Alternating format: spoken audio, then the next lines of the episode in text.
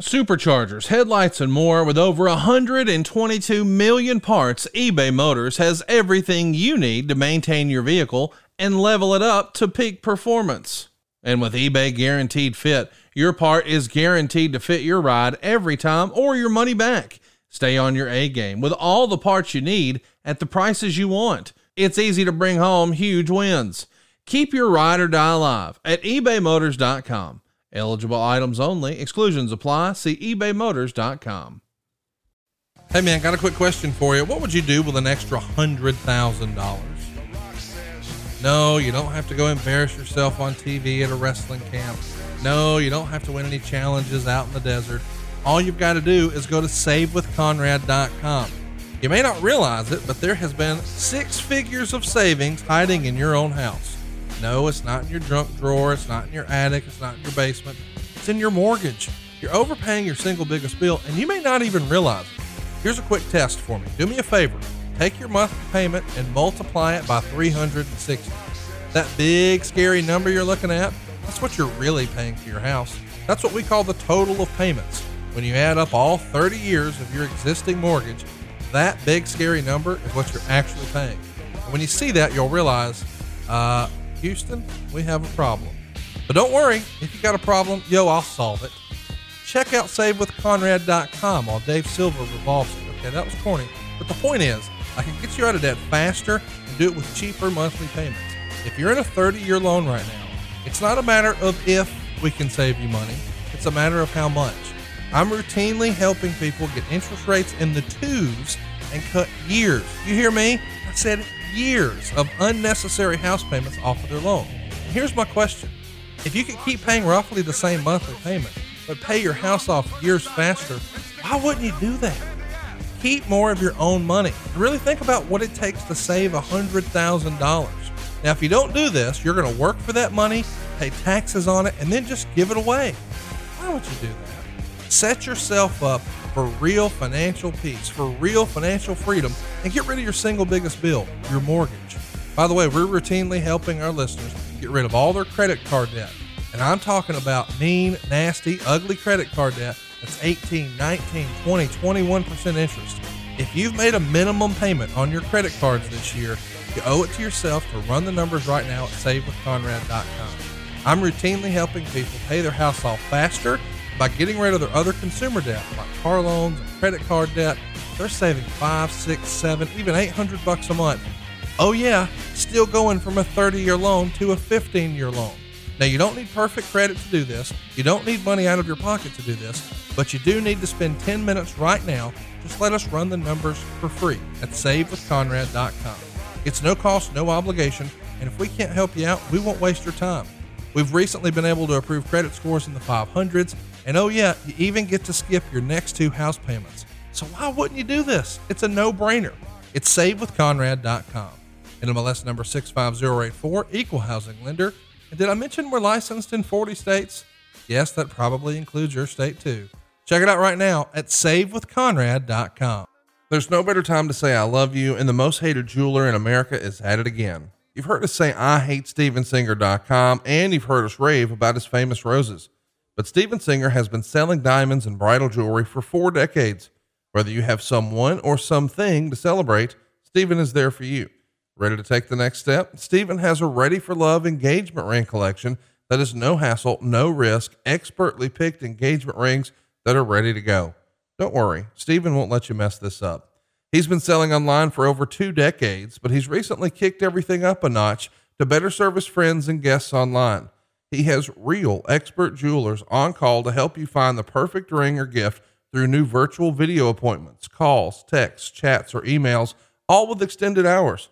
On top of that, he offers the best guarantee in the business with a full 100 day, 100% money back guarantee and free shipping. Interest free financing is available online too, and that's just the beginning. Gifts that say, I love you every single day, backed with decades of experience in the comfort of your own home it's easy. Just go to IHateStevenSinger.com. Fast, free, and safe shipping. Steven Singer Jewelers. That's IHateStevenSinger.com. Welcome to something to wrestle with. Something to wrestle with. Bruce Pritchard. Well, you know. That's not a rib. She pooted. She pooted. Let her rip. No llama, amigo. There's no box of gimmicks. Rumor and innuendo. I don't deal in rumor and innuendo. And, and was he there? I was there. Say something about. I don't give a shit. I ain't scared of shit. I ain't scared of shit. Fuck him. You, Bruce. I love you, take the cheese. Double cheeseburger. You take the bread. Double cheese. Well, you know. And then double mayo. You know, it's called chicken salad. Double onion, mother. Oh, You're nothing but an egg sucking dog. Throw it in your Google machine. Goddamn, kid. God damn it. What the hell show you got there? I need more. Ooh, yeah. What say you? pronouns, pal. And now, something to wrestle with. Con Bruce Pritchard. Y the second most recognizable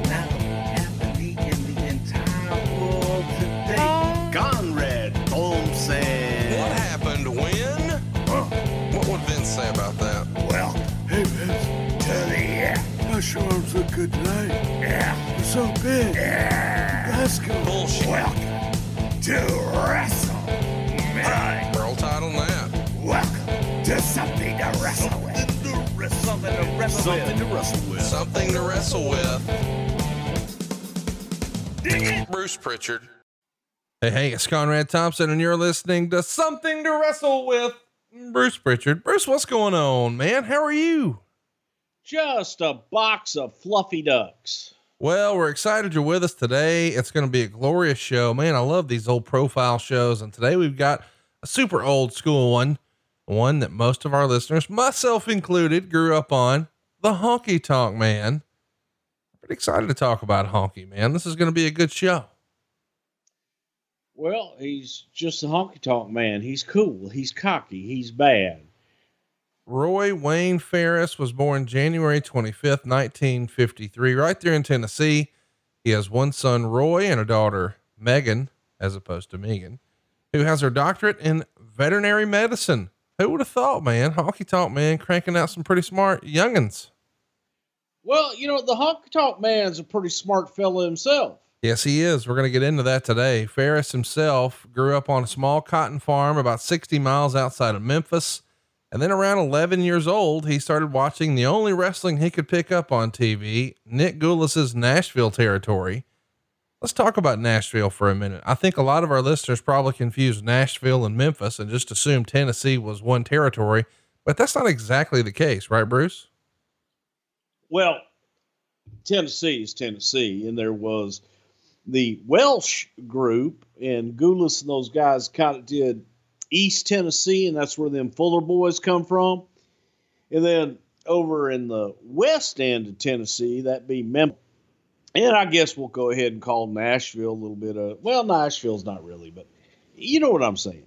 Uh, but yeah, was Nick Gulas was the promoter there for years. Nick was an old time wrestling promoter that was the epitome of that just old school con wrestling promoter.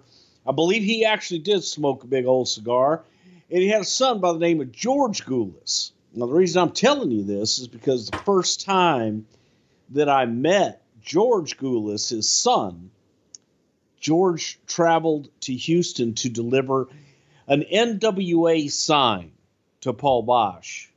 Just uh, li- literally, that's what it was, man. Was a big sign that had the NWA logo on it. Um, and with George Gulas was oh fuck man Jimmy Jimmy Kirklees, I believe was his name. Jimmy Kirklees was like the businessman and, and kind of the guy that did a lot of work there for old Nick Gulas and shit. So he was there. George Gulas was there. And that night, a young man worked for the first time in Houston, Texas, by the name of Bobby Eaton. Wow. And Bobby and George were a tag team in Tennessee known as the Jet Set. And George was not a very good worker. Okay. George was the drizzling shits. But George wanted to be a wrestler, and Daddy wanted him to be a wrestler. And they would uh, Nick would put George in the main event, and it was a very uh, nepotistic type situation there in Nashville, Tennessee. But then Nick learned to put George with guys that could work, like a la Bobby Eaton, young, good looking guy. And um, it was the jet set. They were setting Tennessee on fire, and they wanted old Bobby to come on down to Houston, Texas, and maybe shoot something with Bobby in Texas and just get some exposure for Bobby around the country. And then next time I saw Bobby Eaton was when he came in as part of the Midnight Express. Motherfucker. so Honky says he always wanted to be in entertainment, and he's often said this in his shoot interviews. But growing up, he played a lot of sports. He played baseball, basketball, and football, but there was no amateur wrestling at his high school. And uh, he scored a whopping 15 on his ACT, gets into health and physical education in college. And that leads Farris to coaching high school football for two years at Munford High School in Munford, Tennessee. Bruce, this guy could have been the original Dean Douglas. Well, I mean, he could have been a teacher gimmick. I mean, of all the things that I could see, and listen, some of this is probably from watching too much HBO, but I could totally see the honky tonk man as a PE coach. Like to me, he could have been like the original Kenny Powers. Actually, that is kind of where I was going. I could see old Wayne there. Coach Farris, co- God damn it, son, get over here and give it a, 10 more side straddle hops on two. Here you go. Count them out. He's got the long side birds and the hair slicked back coming to your town in a pink Cadillac. It's just rock and roll Wayne Farris, basketball coach Or football, whatever. or football, whatever. The fo- doesn't really fucking matter. No, listen, the first time I took you to an Alabama game when we scored a touchdown, you yelled home run. So yeah. Yay! of course, And then uh, they hit that three pointer from outside. they did. They did. I love it. I love it when they hit the goalie and the puck gets stuck in his mask there at the Alabama football game. It's the best, man. Isn't it fun to think now that you're uh, an indentured servant that you'll never get to go another game with me? Every Saturday, I still got to take Kane to a Alabama football we game. listen, just send him. Me and him will go. We'll have a great night this year, but next year. Well, hell, you might be fired then. Farris had both friends and family in wrestling. Of course, Jerry Lawler's mother was Farris's mother's sister. That tickles you, doesn't it? That It- Jerry know, Lawler. it, it, it tickles it tickles me the whole thing in Tennessee and how everybody was related to somebody. They were either somebody's cousin or mother or sister, or just yeah. That just that just tickles me. But yes, they're cousins. Old Wayne Farris and Jerry the King Lawler. Jerry the King Lawler. How about that? I got to Yeah. tell you, the uh, the irony is not lost on me of you saying, "Oh, everybody's related." So anyway, my brother, Doctor Tom. Come on, man. What? I'm just saying, you're part of a wrestling family yourself. Yeah, but it, we're not like fucking our cousins. Well, they weren't either. I think they were. Well, I mean, so you guys were fucking your moms because that's what y'all have in common. No. Why would you accuse Dr. Tom? He's a fine, upstanding citizen. And by God, I won't let you talk about. I would take a bullet for him. Dr. John Richards. So Wayne says uh, one night he was coaxed into going into a wrestling show, and soon after he thought, "Man, I could do this." So he gave his resignation in the middle of the school year to go to Mobile, Alabama, to wrestle. And of course, as luck would have it, the territory closes before he could get there. He winds up trained by your man Welch, and he described the training as grueling. He says around that time he began a friendship with one of the other trainees, who would go on to be Koko B. Ware. And he would say that Coco would drop kick him 20 times in the face, and weightlifters would slap him hard. And he suffered more injuries through the course of his training than he did in his actual career. And of course, if you've seen Honky Tonk on a indie show in the last 20 years, you know that's because he last took a bump in 1998. No, maybe 88. Listen, this is uh, a, an area of the country we don't normally talk about because you were in Texas, but training with the Welches and working with Koko B. Ware. That's uh that's kind of cool. Yeah, it, it is. You know, and, and again, you talk about that East Tennessee, and then you talk about Alabama and some of those areas in, in the uh, Pensacola, Mobile, and that area where the Welches were, and the Fullers.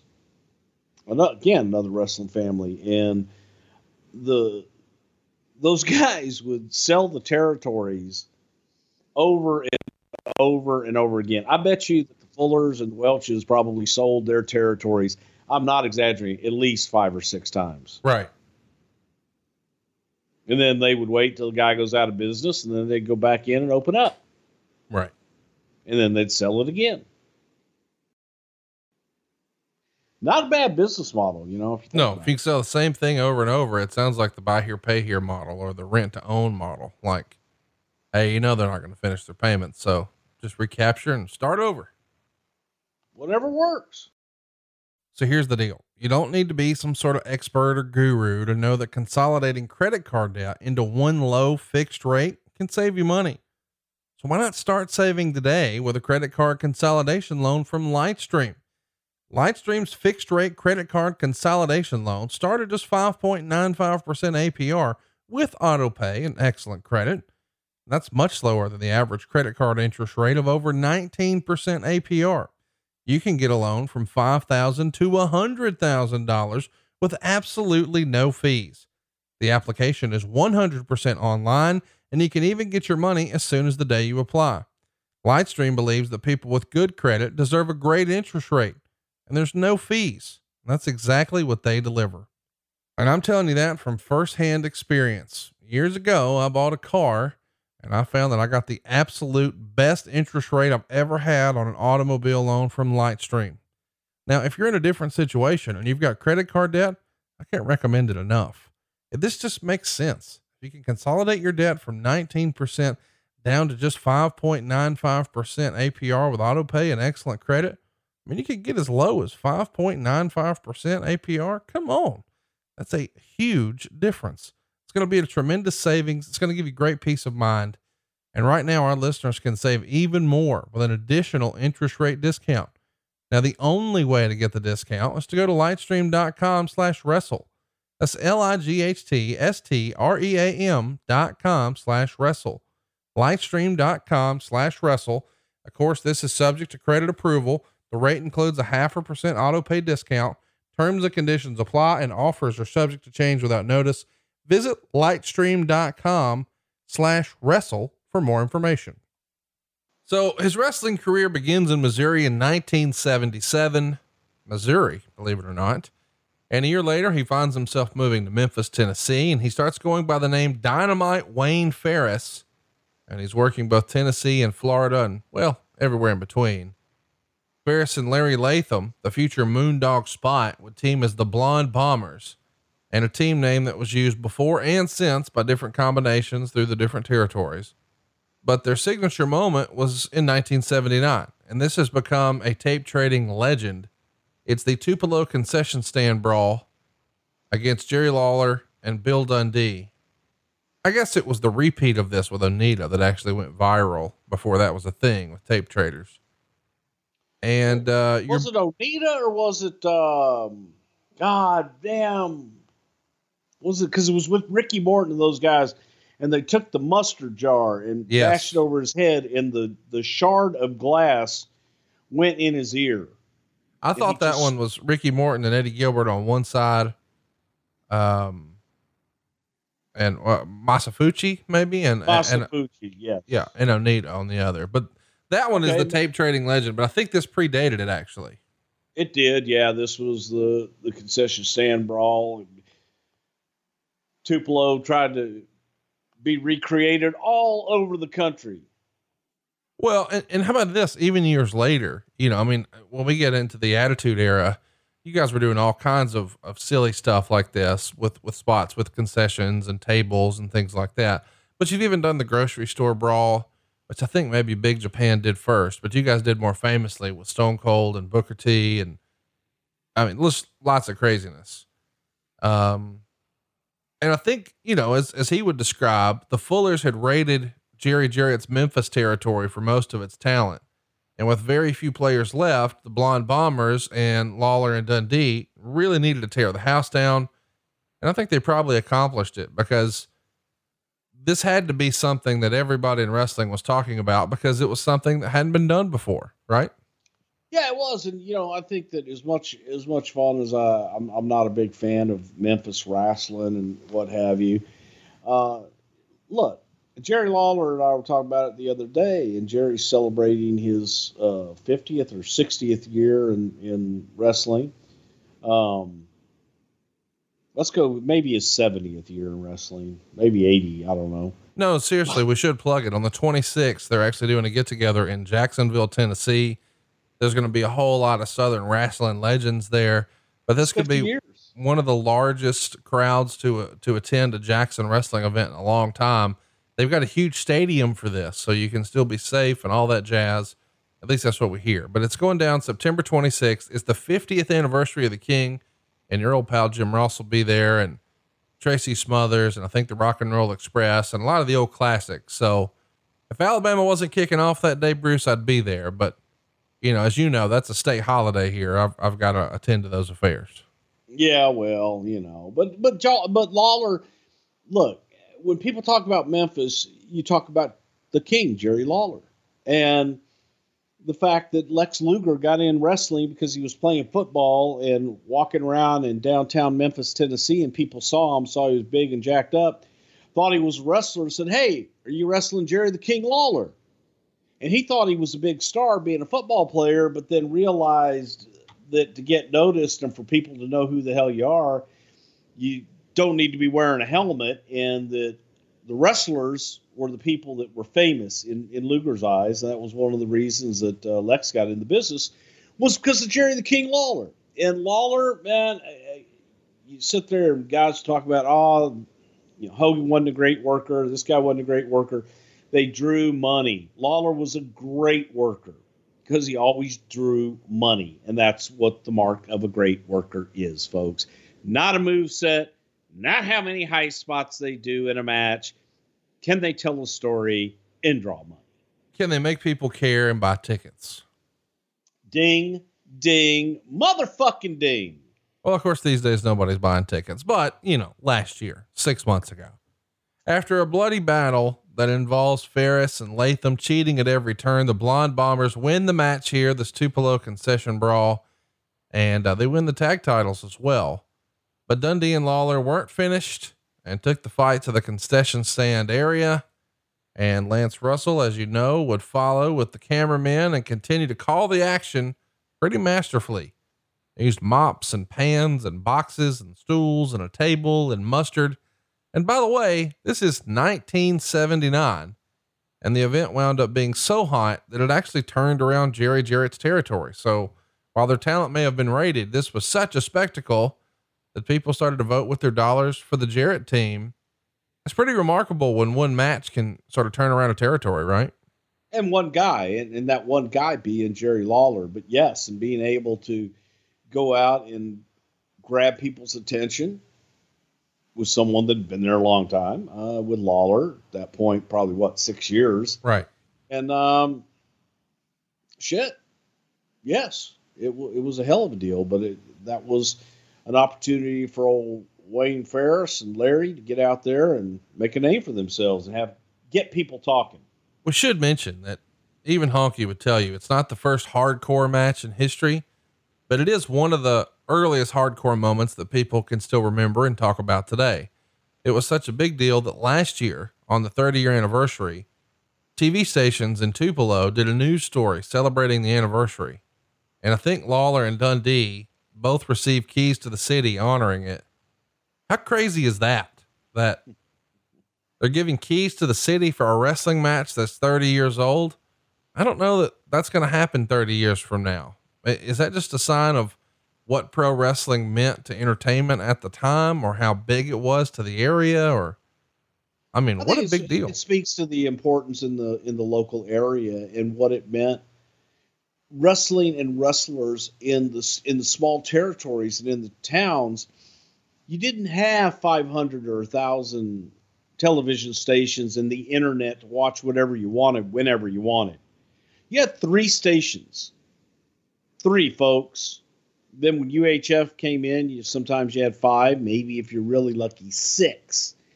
And wrestling was a mainstay, and the guys lived in the towns and they lived in the area, so they were local celebrities that you saw on TV. You couldn't go see Roy Rogers every Monday night at the Memphis Coliseum, Right.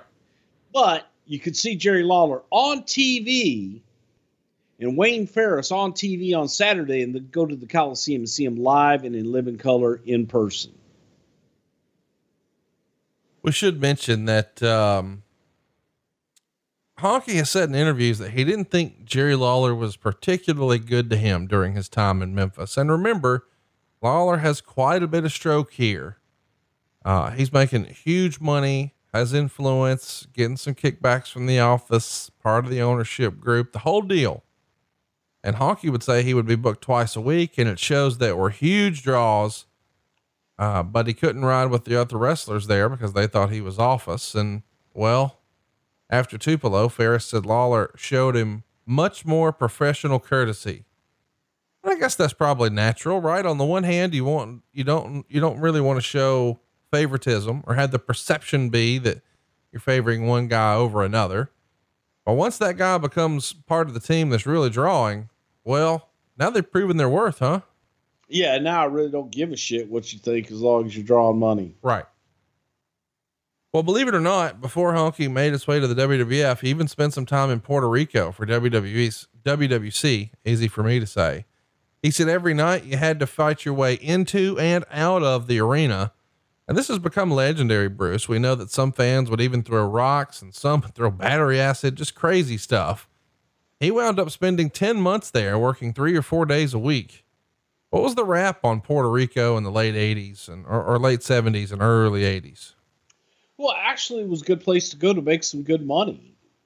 The local with Carlos and Jovica and those guys, they were legends on the island and able to talk people into the buildings. And they would bring in Americans, heels, to be their foes. And it was a pretty simple formula that worked for them uh, for many, many, many, many, many years. So if you are, if you could go over there and get over as a heel and stay, chances are you'd make some good money. Uh, the top guys, you know, like the Briscoes and the Funks, Flair and stuff like that, they loved going to Puerto Rico because it was always a good payday, easy trips, and you're you're out on the beach having a good time.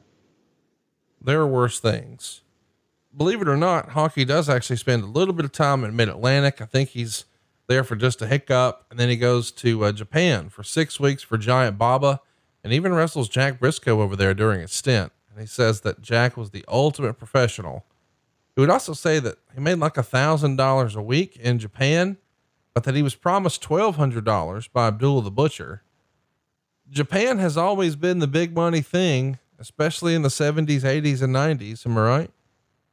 yeah, if you're working a territory and you get shit, if you get one tour a year, that's pretty good because you had guaranteed money. It wasn't you weren't getting paid off of houses. You went over there for a set amount of money per week. You knew how many dates you were going to be there, and they paid for your transportation. They would get you in between the towns on the buses and what have you. So it was a pretty good gig if you wanted to go there three three weeks, three week tour, five week tour, six week tour, whatever. Yeah, shit, go make some money. And when the two companies, when All Japan and New Japan, when they made the split between uh, Inoki and Baba, and they each had their own individual companies, those prices went up. So guys could go over there and make a lot more money because they just say, hey, I'm going to go work for the other company. There's no better time to say I love you, and the most hated jeweler in America is at it again. You've heard us say I hate Stevensinger.com, and you've heard us rave about his famous roses. But Steven Singer has been selling diamonds and bridal jewelry for four decades. Whether you have someone or something to celebrate, Steven is there for you. Ready to take the next step? Steven has a ready for love engagement ring collection That is no hassle, no risk, expertly picked engagement rings that are ready to go. Don't worry, Steven won't let you mess this up. He's been selling online for over two decades, but he's recently kicked everything up a notch to better serve his friends and guests online. He has real expert jewelers on call to help you find the perfect ring or gift through new virtual video appointments, calls, texts, chats, or emails, all with extended hours. On top of that, he offers the best guarantee in the business with a full 100 day, 100% money back guarantee and free shipping. Interest free financing is available online too, and that's just the beginning. Gifts that say, I love you every single day, backed with decades of experience in the comfort of your own home. It's easy. Just go to IHateStevenSinger.com. Fast, free, and safe shipping. Steven Singer Jewelers. That's IHateStevenSinger.com. Let's uh let's talk about where he is after this. He winds up working with Continental, which I believe at the time was Southeastern Championship Wrestling, and that's where his most famous persona would be born. He had wrestled once before as punk rock Wayne Farris, and from that he transitions into having black hair. Fans give him the jumpsuit, and Robert Fuller gives him a guitar. Farris says he gave himself the name off of a record by Jimmy Horton and the record is called Honky Tonk Man. Now, you mentioned earlier rock and roll Wayne Farris. I assume he was still trying the music thing, and you met him as rock and roll, and maybe another time he wrestled as punk rock Wayne Farris. Yeah, uh, Wayne came into San Antonio. Uh oh. Ah, got a little overzealous there.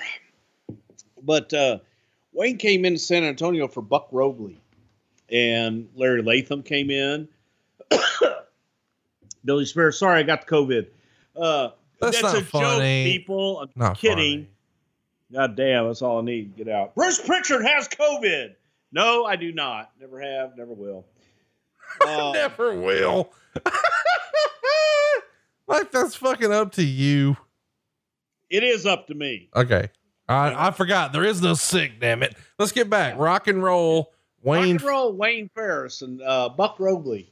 So they came through San Antonio, and this was during a terribly dark time where business was the drizzling shits, and Buck was bringing in um, is Paul Boesch, these toothless hillbillies from Tennessee and Alabama, and th- they just they were smaller and had the you know Tennessee had a different style. There there were a lot of bumps and a lot of spots, and and Texas was a big man's territory where you didn't do a lot of spots. weren't wasn't a lot of bumps. It was a little bit more serious, and these guys were out there just flip flopping and flying all over the place. let's uh let's keep it going here. Let's talk about the honky tonk Okay, man. I'm sorry. Wait, wait, wait. Shit. So I'm, I'm, I'm. So Wayne came in, and he had the long blonde hair, real long blonde hair, and he looked kind of like Jimmy Valiant. Had a little uh, handlebar mustache, and I think he had a black beard. And he was just rock. You know, hey, hey, buddy, how you doing? Rock and roll, Wayne Farris. Wayne Farris, how you doing, buddy? Wayne Farris, nice to meet you. And he just was the, the character of Honky Tonk Man was kind of who Wayne Farris really is in some in some ways. Some ways it is, some ways it really isn't. But he became that character. Well, let's talk about the honky tonk man character. A honky tonk is, uh, well, for some of you who may not be from the South, it's a bar that provides country music for entertainment of its patrons and the style of music played in said establishments. The term originally referred to risque variety shows in the areas of the Old West and the actual theaters showing them. And as a style of music, honky tonk was pretty roaring in the 50s. And then in March 56, the country singer and writer Jimmy Horton released a hit song called Honky Tonk Man. It peaked at number nine on the country charts. Uh, Honky winds up making his debut for Stampede Wrestling, believe it or not, in Calgary in 1982. He calls himself Honky Tonk Wayne, a name the Hearts came up with that he didn't like. He already had gear that said Honky Tonk Man, having had that character uh, on his way in. But he said travel in Stampede was brutal, and Honky said Stu stretched him on the front porch the first time they met. What do you think that must have sounded like, Bruce? See, you're uh, the, the, the honky, yeah. Come here, honky. Yeah. What if I put your elbow here back over other ear? you sick bastard. Scream, bitch. Uh, yeah. if you look, man, you're in Stu's turf. You're in his home. You're getting stretched, bitch. Yeah, Right. Come here. He'd love you. Oh, I'm Yeah. sure. Yeah, big one here. Come here. Yeah, yeah. How about if you, yeah. Look at There's a bone. Yeah, he'd fucking just uh he'd have fun with you. He, he would love you. A lot of people probably are like, wait a minute, honky tonk man. I thought that was a Southern gimmick, Canada, but there was a big like uh, cowboy population, if you will, in that territory, right? Absolutely. And and to be clear, you know, you said that, you know, a honky tonk was a place that just had country music. Actually, a honky tonk had, you know, both kinds of music, country and western. And it was just a down home place where you could go belly up to the bar and get you an ice cold beer, not just a cold fucking refrigerated beer. There's a difference. Ice cold beer is beer that's like fucking down deep in that fucking ice and got the ice starts to melt and shit becomes one with the bottle. So it's like frigid ice cold. And that's the only way to drink beer. That's how you got your beer in goddamn honky tonk. Honky says he has a dispute with Stu here and winds up going to work for Al Tomko for almost a year. Again, this time as the honky tonk man.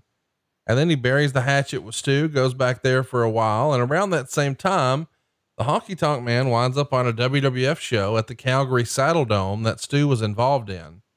And at that show, allegedly, Hulk Hogan took Honky into the bathroom and asked why he hasn't joined up with the WWF yet.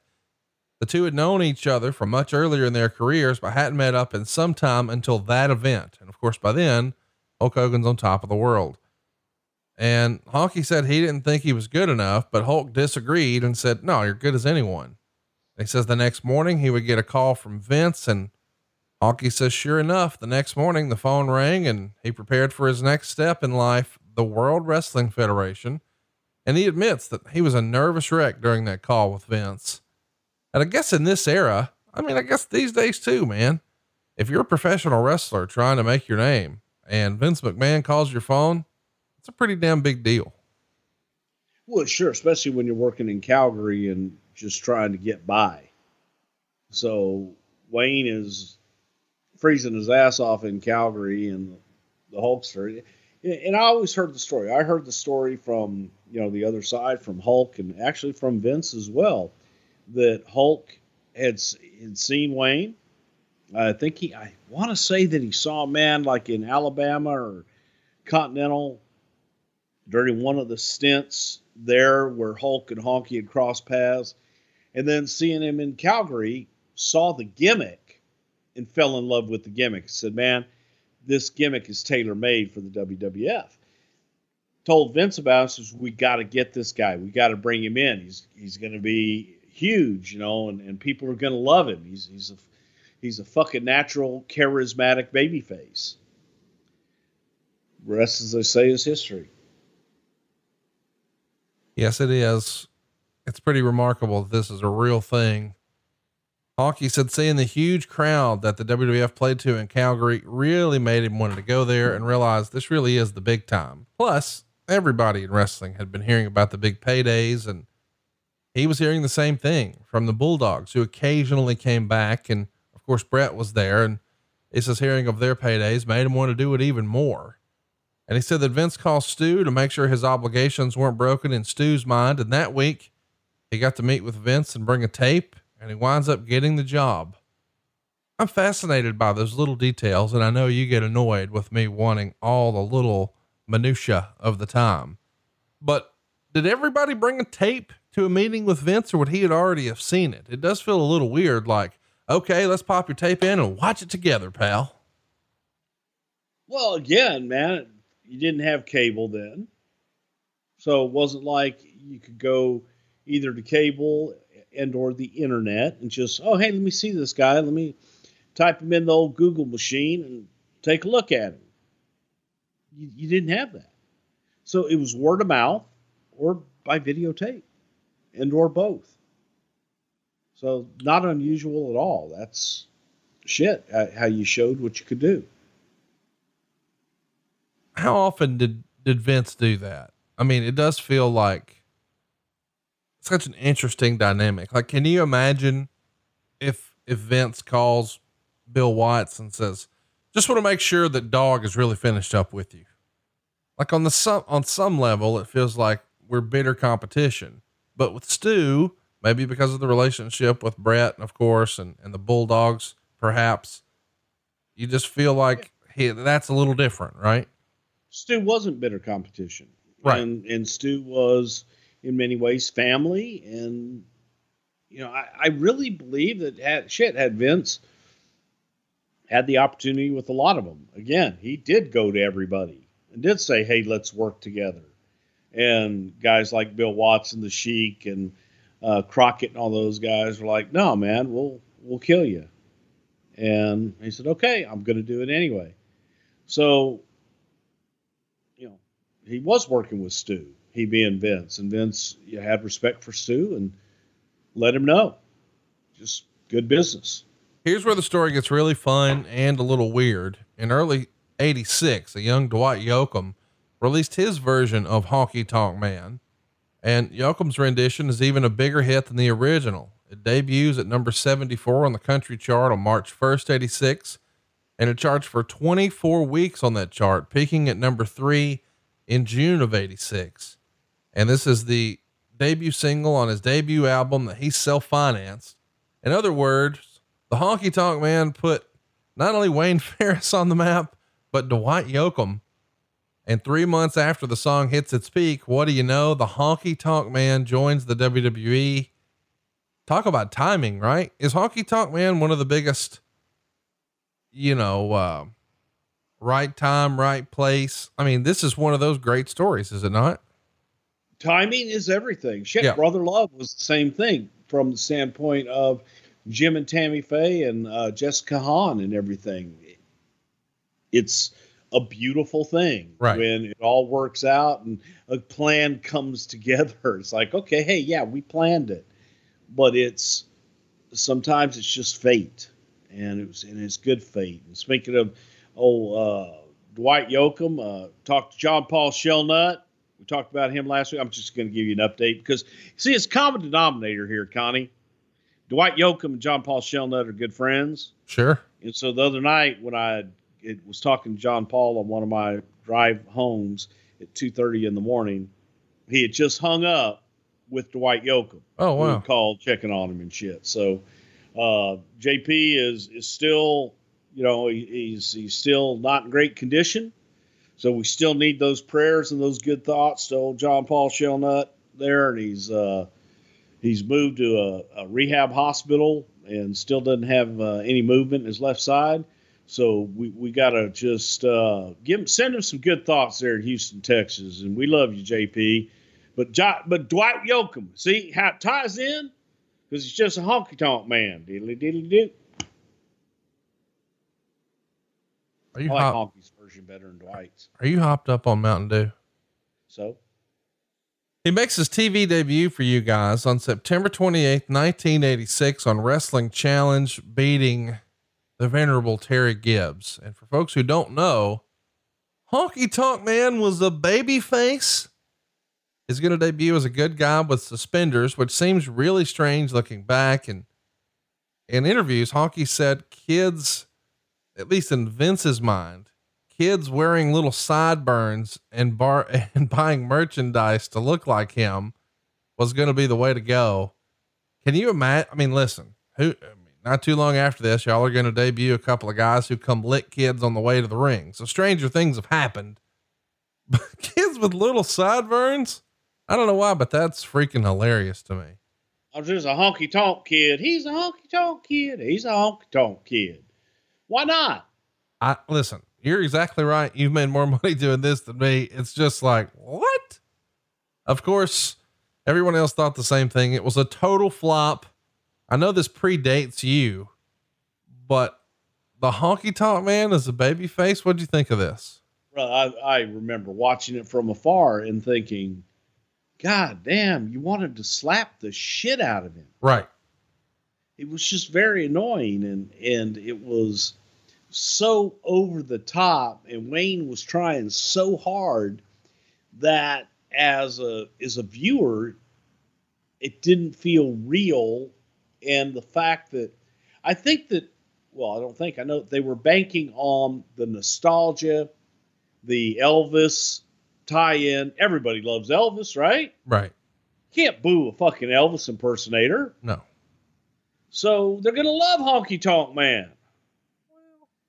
They, you know, in that El, even in that Elvis world, if you're not really good at doing Elvis, Oh, they hate you. fuck you, man. You know, go no, shave your head, motherfucker. Get them sideburns off you. You don't deserve to wear those sideburns like the king. Boy, I don't know So- why that's funny to me, but it is. You don't deserve Yeah. them sideburns. Well, you don't. Motherfucker, if you can't, no. Just shave that shit off. You ain't no goddamn king. All right, so here's the deal. A lot of us give up after summertime. Yeah, I'm talking about your lawn. You don't want to leave that thing looking brown like your neighbors are going to do. Right now, before the colder months, this is actually the best time to work on your lawn.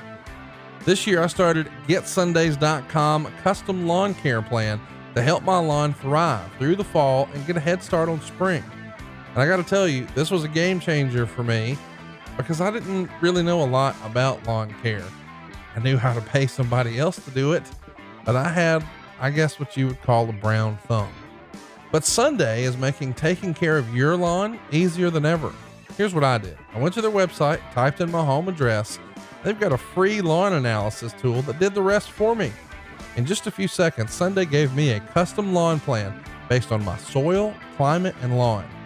They've got fortifying nutrients like seaweed extract, iron, and calcium, and that's all going to build plant strength and encourage root growth for a late season green up. And they sent everything I needed right to my door, and oh, yeah, they did it with free shipping. Sunday explained exactly what I was getting, and more importantly, they explained why. That's what I needed. I didn't have to be a lawn care expert to understand. I thought I needed expensive equipment or some sort of green thumb to make my grass healthy again.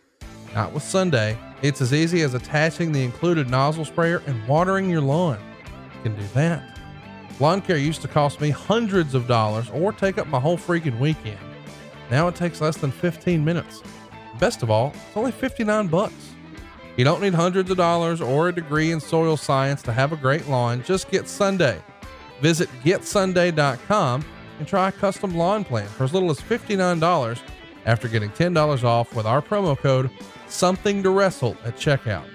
That's getsunday.com and the promo code is something to wrestle. Can't recommend this enough. Check it out. Getsunday.com and the promo code is something to wrestle. I'm glad you did. Let's keep it going here. He debuts as a babyface, as we said. Total flop. He has no real angles the first several months he's there. Of course, still as a babyface. His early matches are against the likes of Lanny Poffo or SD Jones. And he says a lot of that was to test the ability of his work. And I don't know why, but the idea that SD Jones and Lanny Poffo were the precursor to Sean Waltman fucking tickles me. What are you trying to say?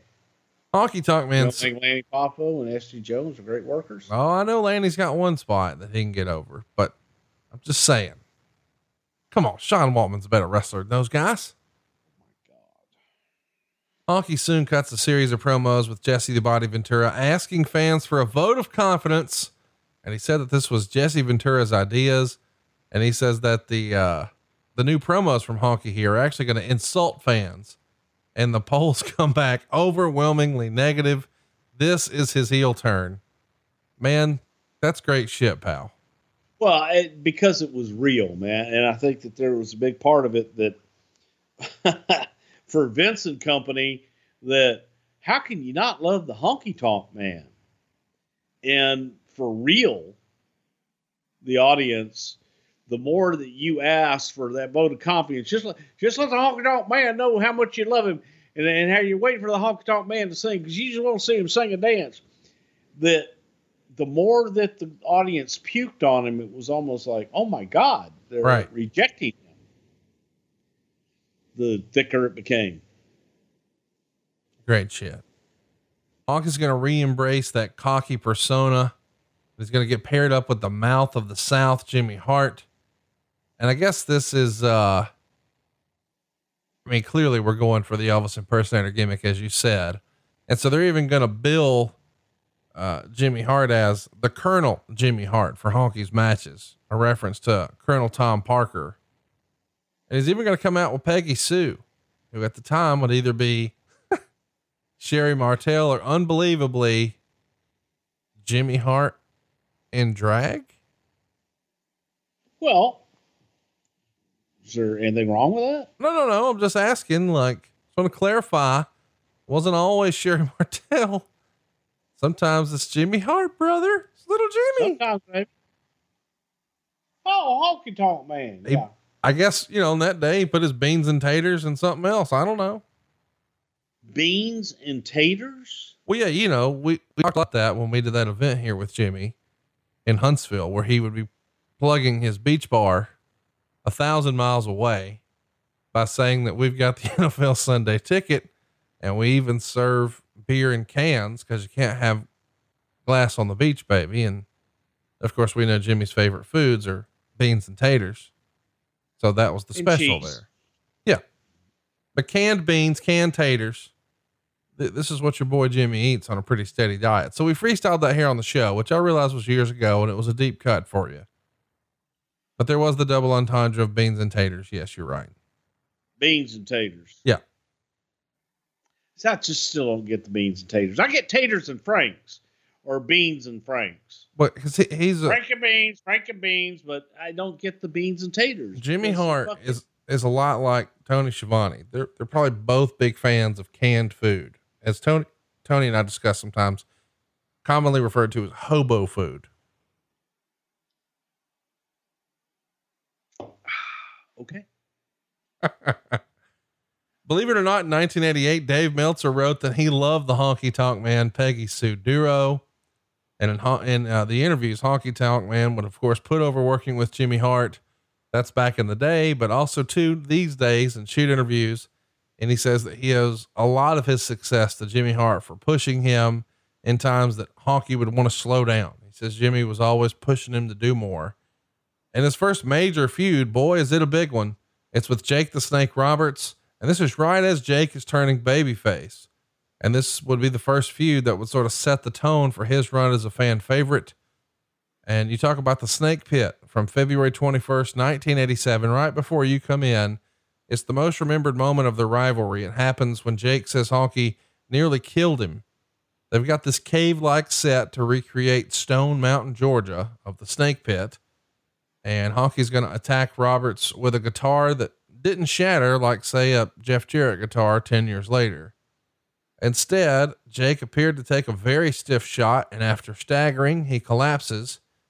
And Jake has even said that I think Pat Patterson's man Louie went out to buy the best guitar he could for the segment, but they didn't really gimmick it.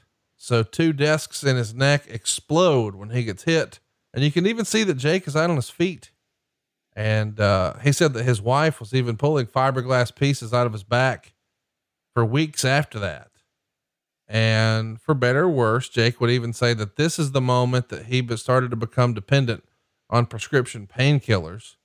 And of course, Honky disputes that, saying that the guitar was so gimmick, he almost broke it with his thumb. Talk to me a little bit about this. I know this sort of predates you, but I'm sure you've heard that story that, man, this is what got me in a bad way. Well, as far as the guitar being gimmick, I wasn't there. Right. But I had heard the story that they did gimmick the guitar. However, they're in most guitars, at least decent ones that you actually want to play, they have a rod, like a stabilized rod that goes right through the middle of the damn thing. And no one knew to go in and take that out Mm. or to buy a really cheap, shitty guitar that wouldn't have that in it. So when it may have been gimmicked, but when Wayne hit Jake, apparently, this rod is what hit him with no give in it because it's a stabilizer. And that's what really fucked Jake up um, and hurt him. You know, the rest of it, you know, Jake's Jake. Jake's great worker. And whether he was actually out or not, who knows? It looked great. But yeah, that was uh, because for years after that, gimmicking guitars, I- I got a lesson in gimmicking guitars as far as he, first of all, you don't buy a guitar with the rod in it Right. and and how to make sure that the damn thing's going to break. So that was it was gimmicked, but it was gimmicked improperly from the standpoint of they didn't know this rod was in there. Right. Well, let's talk about the feud here. It's going to culminate at WrestleMania 3. Most people remember that. Of course, you had Jake come out with Alice Cooper. Beforehand, Honky would be interviewed by Mary Hart. And Honky's gone on record as saying there were so many people in the building that day that, from his perspective, when he was in the ring, they all looked like ants because they were so far away. But he said that the schedule was so hectic that he had been on the road for something crazy, like 50 days straight. And I'm sure that's in a bit of an exaggeration, but it was a crazy breakneck schedule. He says because of that, he couldn't have enjoyed this as much as maybe he would have liked to. But he did remember that it was Jake's idea to have Alice Cooper involved and that Alice was very nervous holding the snake and that Honky was talking so much trash during the match that Alice almost forgets to jump in the ring. As a reminder, Jake would wind up on the losing side of that match. Honky wins by grabbing the ropes to score that tainted pin.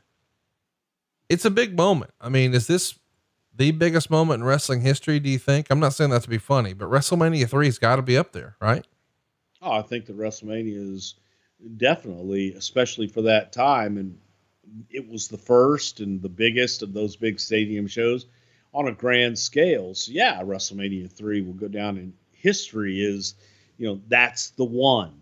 That was Hulk Andre. That was ninety three thousand. That set at the time the indoor attendance record. And yes, I, I think that it it will always go down as one of the greatest moments in this fucking sport.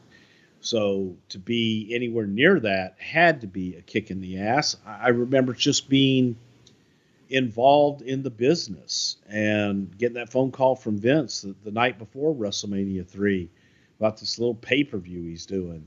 Um, just to to know that our business and our industry could put a spectacle like that on was a proud, proud moment. Something really cool to be a part of.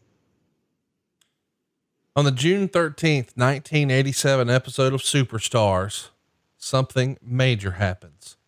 The Honky Tonk Man wins the Intercontinental Championship from Ricky the Dragon Steamboat when Honky reverses Steamboat's inside cradle and grabs onto the bottom ropes for that extra leverage and nails the pin.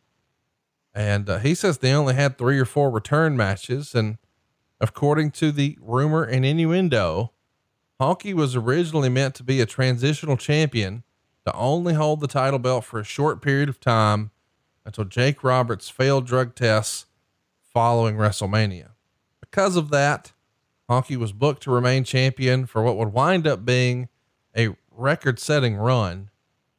Before we talk about the other rumor that everybody thinks we're going to get to, and we are, do you remember this being the case that the original plan was for Jake to become Intercontinental Champion and then maybe his substance situation gave Vince pause otherwise? I don't really know. And that was when I was first coming into the company. So that may have been something that they had talked about previous. I know that the idea was to go with Honky and Jake post WrestleMania, but you know, Honky getting the Intercontinental Championship was kind of a fluke thing with Steamboat Yeah. after Mania. Um, I, so I don't really know if they were ever planning on putting it on Jake or not. I don't think so because Vince would always look at Jake as a guy that didn't need the title, Sure. and the gimmick of the snake was big enough. Pro tip for you. We're in just a couple of minutes you could save a boatload of cash and make your life a whole heck of a lot easier. With no money out of pocket, would you do it? Of course, I'm talking about savewithconrad.com. Just ask Bruce up in Warren, Michigan. He went to savewithconrad.com, saved a boatload of cash, left us a five star review, and here's what he had to say. Our experience from start to finish was fantastic. My wife Kelly and I had never gone through a refi before and didn't know what to expect. David and Jennifer answered all of our questions quickly, thoroughly. Now we have the ability to pay off our credit cards and make improvements to our home, like new windows, a new furnace, and a new air conditioner. The big plus is we'll have the mortgage paid off before we retire. Thanks to the whole team for making our dreams a reality. And no, thank you, Bruce. We appreciate your listening to the podcast and, of course, your faith and confidence in me to go to savewithconrad.com. Now, if you're listening to me and you're thinking, man, I'd like to pay my house off faster and with cheaper monthly payments, and it might be nice to skip my next two house payments, but what if at the same time I could make some home improvements around the house and upgrade some stuff, turn my house into my dream home with no money out of pocket? Listen, I know that sounds too good to be true, but it really is reality. We're routinely helping our podcast listeners in more than 40 states now keep more of their own money and make life a little easier. And we can do this for you too now, even with credit scores in the 500s. It's no cost, no obligation. And man, if we can't save you money, we won't waste your time. So what are you waiting for? Get a quick quote right now at savewithconrad.com. NMLS number 65084, equal housing lender. And oh, by the way, no house payments for two months. That's right, you won't have to make your August or your September payment. You're done until October 1st. Find out how much money you can save right now for free at savewithconrad.com. It is pretty Yeah, I- remarkable. I, don't know about that one. Listen, I admit it does seem unrealistic because I tend to think like you do that Vince would have went, ah, he doesn't need it. Because it's sort of weird to think about Jake being the champion of anything. Because as you said, and sometimes we make fun of that, but Jake really didn't need it. Um, let's talk about what everybody else has sort of alluded to. That it was really supposed to be Butch Reed as the original choice. So let's set aside the whole Jake rumor, but allegedly, um, Steamboat is not necessarily thrilled with the schedule, wants to take some time off. Maybe it's the payoff, maybe it's being away from the family, maybe it's Bonnie, whatever it is. He wants to leave, so now we've got to get the belt off him after that historic match he just had at WrestleMania. It feels like a silly time to leave, but it's the Steamboat story. Allegedly, Butch Reed was supposed to be the guy to take that win and the championship from Ricky Steamboat that night, but for whatever reason, Butch Reed wasn't there. That's the rumored innuendo that he no showed and just missed the date. And allegedly, Honky gives credit to this run to Hulk Hogan because supposedly he's in the back having a conversation with Vince. Vince is expressing the whole situation with the Intercontinental title.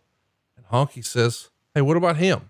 Remembering his old pal, Honky Tonk Man. And we knew that Honky had heat. And for whatever reason, Vince went with it. What's real? What's not? Was Butch Reed considered for the spot A? And B, was Hulk Hogan the guy who said, What about him with Honky Tonk? I definitely believe the part about Hulk um, in suggesting Honky Tonk to be the Intercontinental Champion, and that I would I would put money on that that actually happened. As far as Butch, wouldn't shock me, but I, I I didn't hear that at the time. It was it was we need a heel champion. We need somebody to beat Steamboat, and I, I definitely did hear the thing with Hulk and Hulk and Honky were friends, and I know that Hulk was always a big fan of the Honky Tonk Man gimmick. So I could see Hulk going to Vince easily and saying, "Yeah, brother, what about him?" I, that I could see in a heartbeat, and even more so, I could see Hulk campaigning even harder than that for Honky because he just loved the gimmick that much. Do you know if anyone else was considered besides Honky for this run here? Boy, um, th- there was consideration, and, again, I, I was new coming in, but there was consideration for Savage, putting it back on Randy, who had dropped it to Steamboat. But, and I'm sure that Butch was in that mix. but it just happened so damn fast with Steamboat that they had to make a decision pretty quick. And sometimes those decisions are okay, we've got to make a decision. What's in front of me now? Bam, let's go with it. We'll fix it later. It's just remarkable to think that this story has become legendary and repeated forever and ever. When do you think the first time? I mean, when did you first hear this whole Butch Reed story? Did it happen back then, or was it When the you night? told me? Really? Yeah. So that's why I don't that's why I don't put a whole lot of credence in it. Yeah, because I make up there. shit. A lot of times there's stories outside of of the actual environment that are made up, but when that you never hear because there's people know that you know what really happened type thing. So they're not going to go to you and say, "Hey, you know, it's supposed to be Butch Reed, wasn't it?" And if it wasn't, you know what I'm saying? Right. So there was no. I, I seriously never heard it until you brought it up to me. It is pretty interesting to think about. I guess we should mention that we've got a, well, this is a weird time. I don't know another way to say it, but it's a weird time because the honky tonk man had been the champ for a little while before it ever aired on TV. And of course, these days that information would get out right away. But he actually wins the belt in Buffalo on June 2nd, 1987 at that Superstars taping. And then later in the evening defends it with an enhancement talent and would continue working around the loop with, you know, Paul Roma, Koko B. Ware. Uh, and then even famously on June 5th, just a few days after he wins, they're in Chicago at the Rosemont Horizon and they do champion versus champion. Hulk Hogan versus the Honky Tonk Man in the main event. How crazy is that? I don't think it's crazy at all. Shit, Honky was a hot fucking heel. I'm not arguing that. I'm just saying to me, it's remarkable that I don't know. It's just weird. Later that same month, by the way, in Tucson, he's defending the Intercontinental title against Bruno Sammartino in Arizona in 87. Uh, Jake Roberts was originally advertised for the spot. Bruno steps in. It just seems, I don't know, make believe that we would have Bruno Sammartino wrestling the honky tonk man for the Intercontinental title. You imagine how it felt to Bruno. But I, I say actually I say that facetiously when you know Bruno worked with every gimmick that came through New York. right. So, you know, gimmick is a gimmick. Let's uh let's keep it moving here and talk about what's next because we've got so many requests over this over the years. I guess now's as good of a time to talk about it as any. On September 21st, 1987, Pile Driver, the wrestling album number two, was released on vinyl with a Coliseum video VHS also being released. This is the one with Hulk Hogan wearing a hard hat and doing construction work. It's the only WWF slash WWE album that never had a CD release. And tra- Really? yeah. And track number three was Honky Tonk Man by the Honky Tonk Man. Uh, give us a little bit of a rendition here, Bruce. Oh, it's a honky tonk man. He's a honky tonk man. I'm a honky tonk man. He's a honky tonk man. I'm a honky tonk man. I'm cool. I'm cocky. I'm b- b- b- b- b- bad. That's actually more John Paul Shelnut doing honky tonk man than was doing honky tonk man. Well, it's pretty good though. I, I mean, listen, I'll give you a little clap deal on that one. Ah, he gave me the Conrad gave me the clap. Well, a few people have said that over the years. So in September of 87, Honky begins to work with the Macho Man Randy Savage, and he says that he clicked with Savage and really enjoyed working with him. And he says that Savage would trust him enough to interject Elizabeth into the match. And of course, we've all heard that uh, Savage was overly protective of Elizabeth. So that's probably a vote of confidence when he trusts. And maybe some of that is, you know, them sort of coming from the, the same area. Of course, Savage worked Tennessee a lot earlier in his life, and I don't know. Feels like those guys would have got would have gotten along just fine. Yeah, they did. And, and again, you know, Wayne was a married man and uh, he was he was cool. There definitely was a trust factor there with Savage and, and Savage, it wasn't that Savage didn't trust a lot of people. It was just that Savage was very cautious and protective of Liz. Didn't want to see her get hurt. She wasn't a trained worker, so he didn't want her to be a traditional manager, you know, tripping and passing the nuts type shit. Um, was just very protective of her. Let's talk about September of 87, uh, or I guess October rather. That's when we first see him on national TV. I guess it's October 3rd, 1987, Saturday night's main event number 12, which was technically recorded on September 23rd in Hershey, PA. Savage almost defeats Honky until Jimmy Hart's Heart Foundation runs into the ring and attacks Randy. That gets Honky disqualified, but of course that means he retains. Miss Elizabeth is going to attempt to stop the attack on Savage, but believe it or not, Honky shoves her down, which was a big deal. And she flees, flees. She fled to the locker room as Honky smashes the guitar over Savage's skull. What a moment that was. I remember that like it was yesterday. Uh, but Miss Elizabeth returned with an ally, Hulk Hogan, who aids Savage in running off the heels, and this leads to the formation of the Mega Powers. Pretty big moment in wrestling history. I wasn't even watching wrestling at the time, but right when I was getting in, I could see all about this in the magazines. And this whole angle was big time stuff, was it not?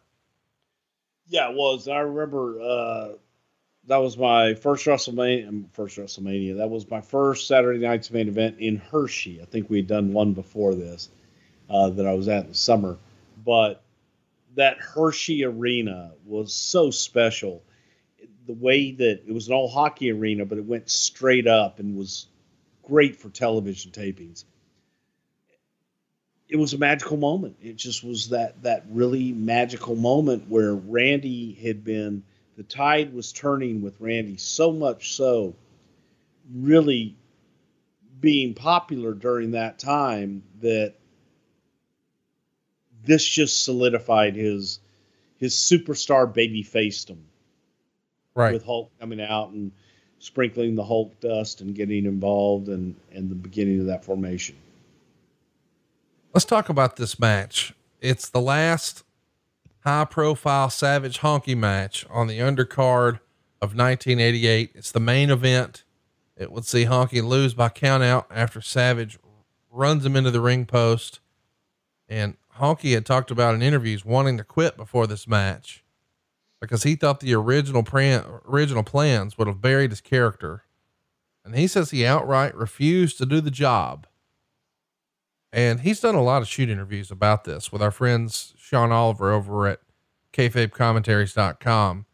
And I think he famously told a story that Dick Ebersol actually met with Randy and Liz without Honky. And then they told Honky afterwards what was going to happen. He was probably in his feelings a little bit, thinking, well, they don't have any plans for me. They're moving on for me. And supposedly he refuses to do the job here because the original plan was he would drop the Intercontinental title to Randy Savage. And allegedly, and again, this is rumor and innuendo, but supposedly when he refuses to drop the belt here, because I, I believe the report was at the time, DiBiase would go on to be champion. And instead, when Honky says, nope, I'm not doing it, they can't give the Intercontinental title to Randy, so they program him for the world title at WrestleMania 4. He becomes the world champion. Million Dollar Man creates his own Million Dollar Championship. Honky keeps his IC. Everybody's happy. I'm sure you're going to poke holes in that, but that's certainly what a lot of wrestling fans have thought was supposed to happen for a long time. Can you bring any clarity now? So what did people think was supposed to happen? that originally the plan was Honky drops the IC to Savage. DiBiase goes on to win the world title. And we've got a, a heel champion with baby faces chasing. But instead, when Honky refuses to placate him, to pacify him, if you will, we move him up to the main event and give him the world title. And Ted DiBiase's opportunity to be champ is removed. So we give him the million dollar championship instead. I know you're going to poke holes in it. I'm ready for it. Tell us what really happened. Did Honky refuse to drop the Intercontinental title to Randy Savage?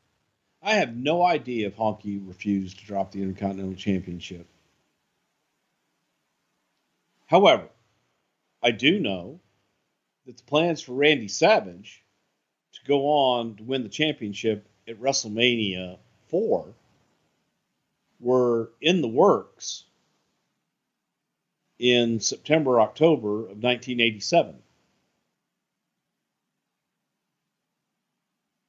So the rest of that is probably folklore, rumor, innuendo. Wait, hang on. So you're saying Honky is lying? He wasn't asked to lose. I, I said I don't know that. I didn't say he was lying at all. You said that. I didn't say that. Okay, I said I don't know if he refused to lose. I have no idea if he did or not. Well, here's my question. But I can tell Bruce. you the plan for Randy Savage was not some not the result of something that happened in October. That okay, we're not going to put the Intercontinental title on him. We're going to put uh, the world title on him. No, that was planned long before that. For Okay. Survivor Series to go the Hulk and Andre and the teams, and then have the February main event with uh, Hulk and Andre and the title and all that shit Well, let's to do the tournament. let's let's just give it a little leeway here, and let's say perhaps Honky has his dates confused. Instead of it being main event in early '88, maybe it is the Saturday night's main event, number 12, that was recorded in September of '87. It doesn't air until October. Perhaps that was the, I mean, that's when they did the whole Heart Foundation runs in, we shove Elizabeth, the whole deal. Is that possible or plausible? Because you said that, hey, by No, because in Vince's mind, he was getting the title. He needed to get the title off of Hogan because where Hogan was going to do a and had movie. plan for Savage. The whole DiBiase thing was just people talking about how great of a champion that DiBiase was. That when you go back into 1987 and Crockett buying out Bill Watts, that one of the rumor and innuendos and one of the things that was discussed was Ted DiBiase being the guy to be the NWA World Heavyweight Champion and beat Flair. When he came back from Japan and goes to Crockett, that was kind of like, but again, rumor and innuendo. Right. That was the scuttlebutt. That was the buzz. This is all ju- just rumor and innuendo of people saying, "Oh yeah, wouldn't DiBiase?" I know what they're gonna do now, but internally, that wasn't the case. All right, check this out. I've got a little life hack for you right now. If you're a smoker, I'm talking about Lucy. And what's great about Lucy, and I really mean this, is they found a cleaner alternative for nicotine. They found a better alternative for nicotine. That's right. Finally, there's a tobacco alternative that doesn't suck. Don't take my word for it. Check out their story. Lucy has done a little R&D. That's research and development for you plebeians. They did this for 3 years to make sure that they had the perfect product for people, not patients. Lucy has created a nicotine gum with 4 milligrams of nicotine that comes in three great flavors wintergreen, cinnamon, and pomegranate. They've even got a lozenge with 4 milligrams of nicotine and a cherry iced flavor, and you can only find these great flavors with Lucy. And by the way, here's what's best about Lucy it's convenient and discreet. You can enjoy these products literally anywhere at the gym, at the house, at the office, on the go, on a flight. And that is a game changer. I think I've told this story before here on the show, but my parents were smokers my whole life. And where we went, how we got there, what car we took, what restaurant we went to, where we went on vacation, whose house came to where, all of that was dictated by cigarettes. Don't do that. It's 2020. Throw out your damn cigarettes. Unplug your stupid vape. Throw out your nasty dip and get some Lucy nicotine gum or lozenges. This is the real deal. A subscription to Lucy comes directly to your door each month, and it's so simple, you don't have to leave your house because Lucy has delivery down. And right now, the Something to Wrestle With listeners can go to lucy.co and use promo code WRESTLE to get 20% off all their products, including gum or lozenges. That's lucy.co and just use our promo code WRESTLE at checkout. Also, I have to give you this disclaimer warning this product contains nicotine derived from tobacco. Nicotine is an addictive chemical. Duh. Lucy.co is where you need to go, and be sure to use that promo code WRESTLE to save yourself 20% off. If you're a smoker, you owe it to yourself to check this out. It's lucy.co. Be sure to use that promo code WRESTLE.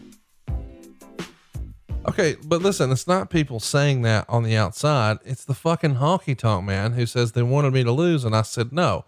Now let's just go maybe, down there. And, and maybe he did. Let's play that out. Maybe Okay. he did. Let's play it out. So the original Maybe idea, according to you, was he's going to drop the Intercontinental to Randy Savage, and then Randy Savage is going to go win the tournament and unify the Intercontinental and World Title in Never heard that. Not one time.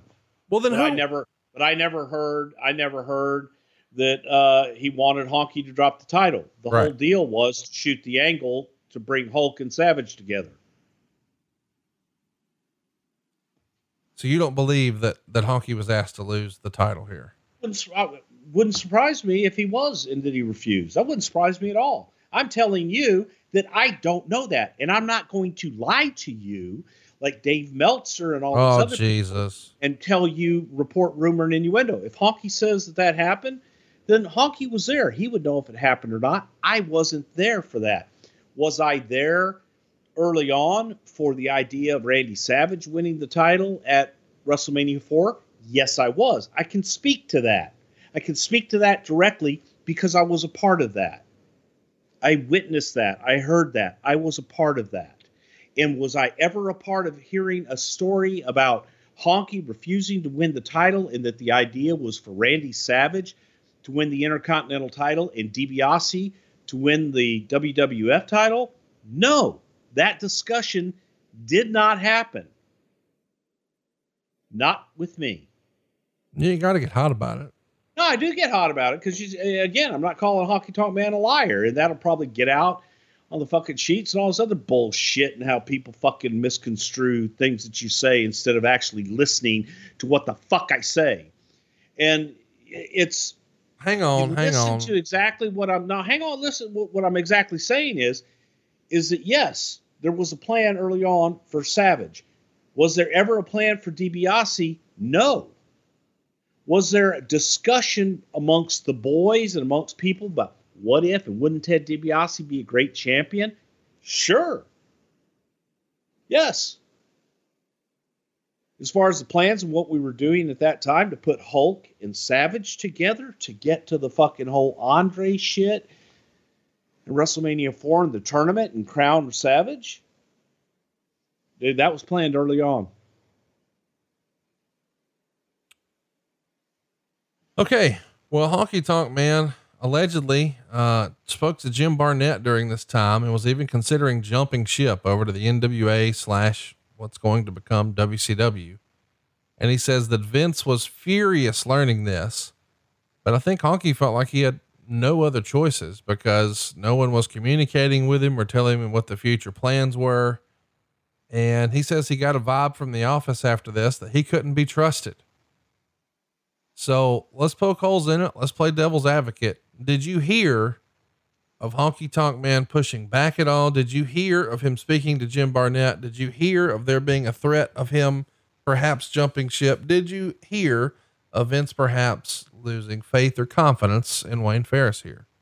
Yeah, totally lost faith in him, and it was so horrible that we kept the title on him for another nine months. Think, think about that. If Vince lost faith in him, and Vince didn't like him, and didn't want him around, and didn't trust him, then why would he leave the championship on him for another nine months and build Honky as much as we did? Does So- that make any sense? Well, okay. Perhaps it's sour grapes from Honky. But I mean, But does it make sense to you? That's the question. Does that make sense? This guy he cannot be trusted. I don't like him. He's dis, he's a malcontent. He's all this. So I'm gonna leave my one of my biggest championships, and I'm gonna feature him, and I'm gonna invest all this time and money in him because he can't be trusted. Does that make sense? you're going to beat him pretty straight up in a handful of months here, very, very quickly. And he doesn't really do much after that. From from September until fucking the next August. No, no, no, no, no, no, no. We're That's what you. That's what you. no, you're no, saying. That's Uh, no, no, no, no, no. Let's run through this. I, I gave you a hypothetical. I told you this happened on the main event where they did the double Hebner bullshit in early '88. So that would have been what February, March. No, Yep. okay, double head. Okay, February, and then he loses his title in August. Yeah. If there was no trust and this guy's nobody wants him around, why not take the title off of him at WrestleMania? All right. I just want to be clear here for the record. Vince was not upset that he spoke to Jim Barnett about jumping ship while he was in a conference. I have no idea if he was or not. But my, to me, the theory and to say that Vince came and said, "Oh, I'm pissed off at Honky Tonk Man." No, So if Vince is pissed at you, he's pulling the belts off you. I have no idea. I'm saying that you're asking me. Yeah.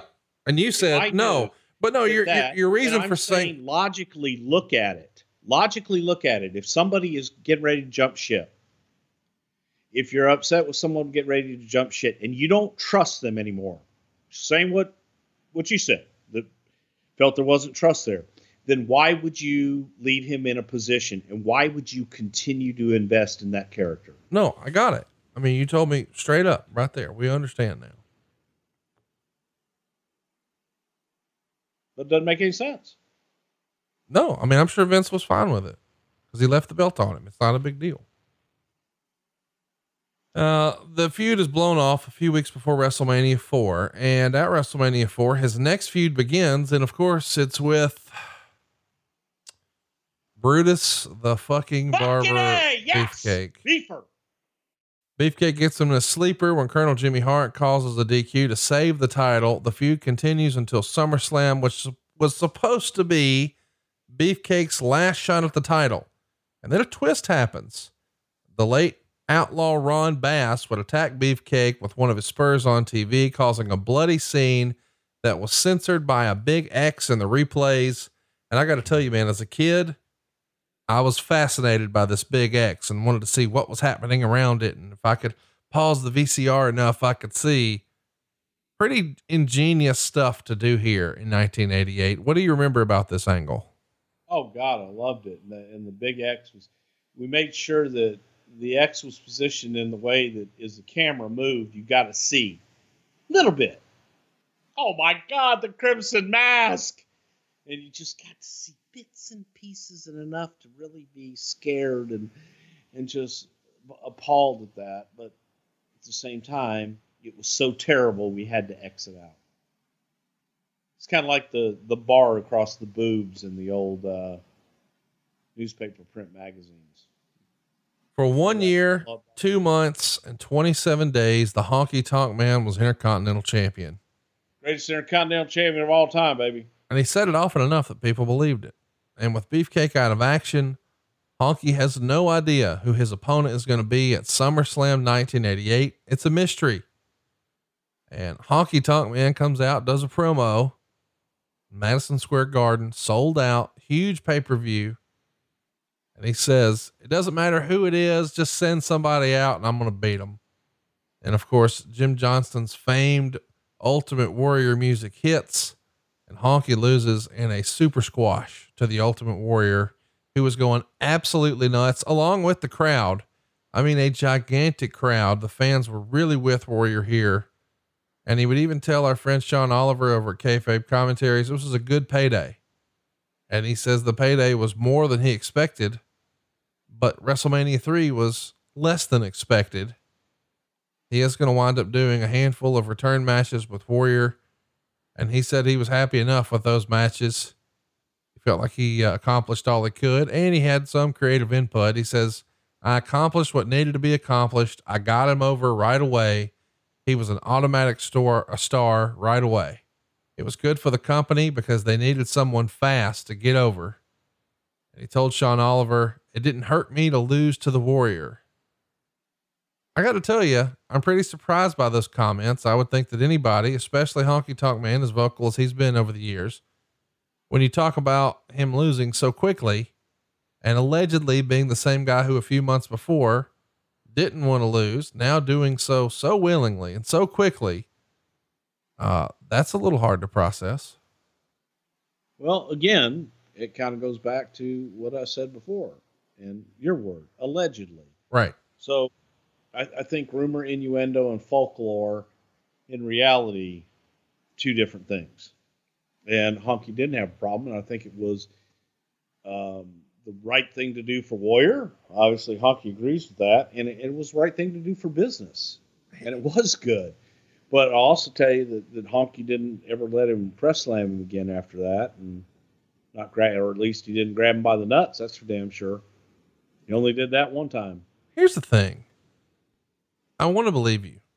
I want to believe that Honky didn't try to protest losing the belt to Savage. I want to believe that no, he is the guy that just willingly and knowingly was like, yeah, I'll lose to Warrior in a couple seconds. No big deal.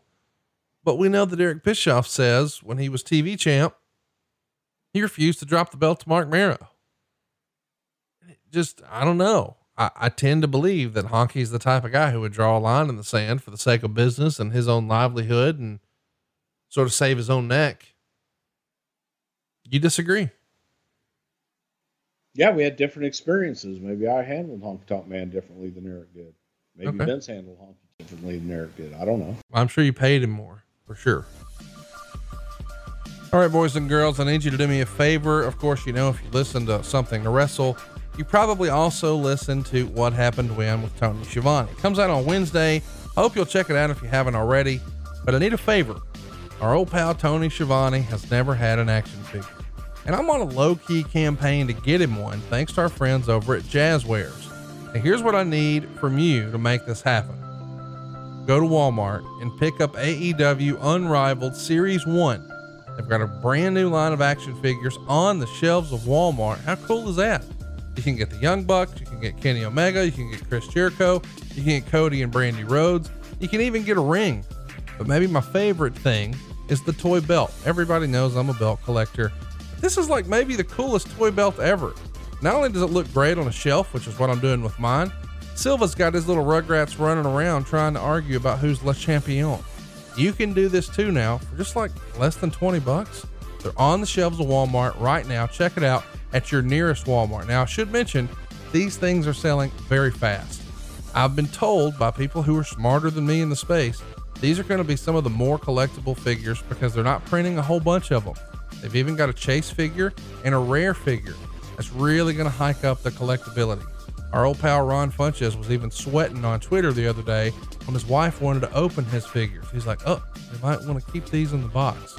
So if you find enough, here's a pro tip get two one to save and one to play with. I think Zack Ryder used to say, let them breathe. Check it out, man. It's AEW Unrivaled Series 1, available now at Walmart. And of course, you can pick up whatever you can't find at Walmart with our friends over at ringsidecollectibles.com. And don't forget to check out there, they've got a special scale ring with a special figure. But AEW on the shelves of Walmart? Listen, guys, if Series 1 is successful, if you think we can't put the screws to him to get a Tony Schiavone figure done, come on, we gotta. He's never had a figure. Let's make this one a success. Let's get Tony an action figure. Let's run to Walmart and pick up AEW Series 1, the unrivaled figures. Chris Jericho, Kenny Omega, Nick Jackson, Matt Jackson, Cody, Brandi Rhodes. They're all here. And a ring and a toy belt. Come on, check it out. Your nearest Walmart's got it. If they don't have what you're looking for, be sure to check out ringsidecollectibles.com. And we thank Jazwares for sponsoring the podcast and humbly accepting our suggestion that we need a Tony Schiavone figure. Uh, July 18th, 1989, Honky Tonk Man works, works three matches at a set of TV tapings two against Hulk Hogan, one for an episode of Superstars of Wrestling. The other winds up on the Saturday night's main event from July 29th on NBC. We should also mention that in 89, he finds himself working with another Southern boy, the American Dream Dusty Rhodes. They even face off in a SummerSlam match in 1989. Dusty's going to win by pinfall. In shoot interviews, Honky was pretty critical of Dusty here in 89 and said that he was, well, lazy. And he even used some harsher words than that. And this is around the same time that Dusty was trying to get out of Dodge, I think, and head back to WCW. Is that a fair criticism of Dusty's work in 89? What say you? I- Yeah, I think so. I think Dream was kind of going through the motions at that time. Um, I don't know if Dusty wanted to work anymore at that level. Uh, if he did, he wanted to be on top. So, yeah, sometimes Dust, Dusty could be a little lazy. Dusty wanted to do what Dusty wanted to do. And to go out and beyond that, sometimes you'd have to push Dream a little bit. Honky Tonk Man. But I don't think Dusty was a lazy person. No, no, no, no. I, I don't mean to give that impression. Just it feels like at least here he's like, well, I'm done here. Let me start working on my next thing. Yeah. Let's uh let's talk about Arsenio Hall. He winds up on Arsenio Hall in 1989. You guys had a great relationship with Arsenio. Lots of big stars were there. It was a big part of my childhood. Hulk Hogan, Macho Man, Ultimate Warrior, on and on. But Honky Tonk Man here with Jimmy Hart. This is kind of a cool deal for Arsenio. What do you remember about him being on that show? You know, here here's the thing about Arsenio Hall. Arsenio was a huge fan. So Arsenio wanted to have guys on that he enjoyed. And Honky Tonk Man was somebody that Arsenio Hall genuinely enjoyed as a fan watching him. So when you have that and somebody that's willing to work with you, that's good shit. And Honky Tonk Man was the type of character that you could have fun with. And Honky didn't mind you having fun with it. Great stuff. One day at the arena, uh, Honky says he pitches losing to Jimmy Snuka to help get him over. And Vince said, Really? with an intrigued tone. And Honky thought he was done and going to be jobbed out. So he pitched this idea to work his way back up to make better money while still keeping a job. And he said he really enjoyed those matches too because he and Snuka worked their way up from a prelim position to a higher spot that paid more. And Snuka even got a win over him at Madison Square Garden at the end of September. And he defeated him by DQ on Superstars on a taping on Halloween. This feels like uh, a guy trying to make sure he can cement his long term run and maybe back off of the stance that we've heard he took before that I think maybe you still question a little bit. Well, it, it- look, I'm not questioning it. I'm telling you that as far as my dealings with Wayne Farris through the years, haven't had a problem with the guy. Right. Straight up, you knew where you stood. And for me, always did what he was asked to do and was uh, a good straight up guy. I think that Honky is one of the most misunderstood people in, in the business, and maybe he earns his reputation. Maybe he has earned his reputation being difficult to deal with. He didn't earn it with me. So I can only speak to how he was with me and when I was around him. Can you talk to us about his feud with uh, Superfly here?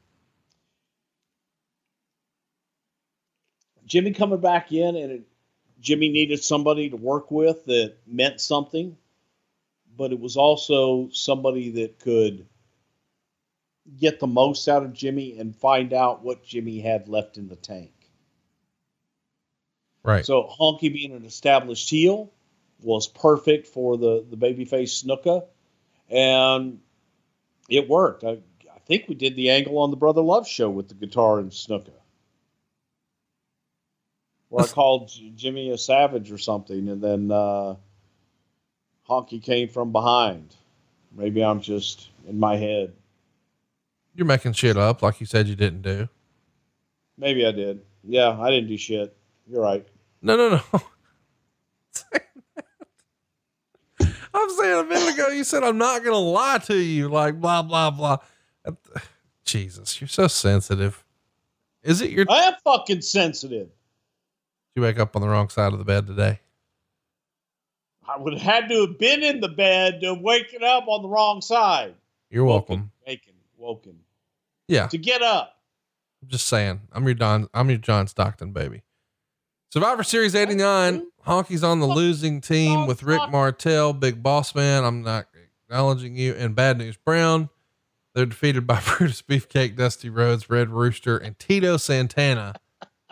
Listen to all the talent in this, man. Rick Martel, Honky Tonk Man, Big Boss Man, Bad News Brown, Brutus Beefcake, Dusty Rhodes, Tito Santana, and the Red Rooster.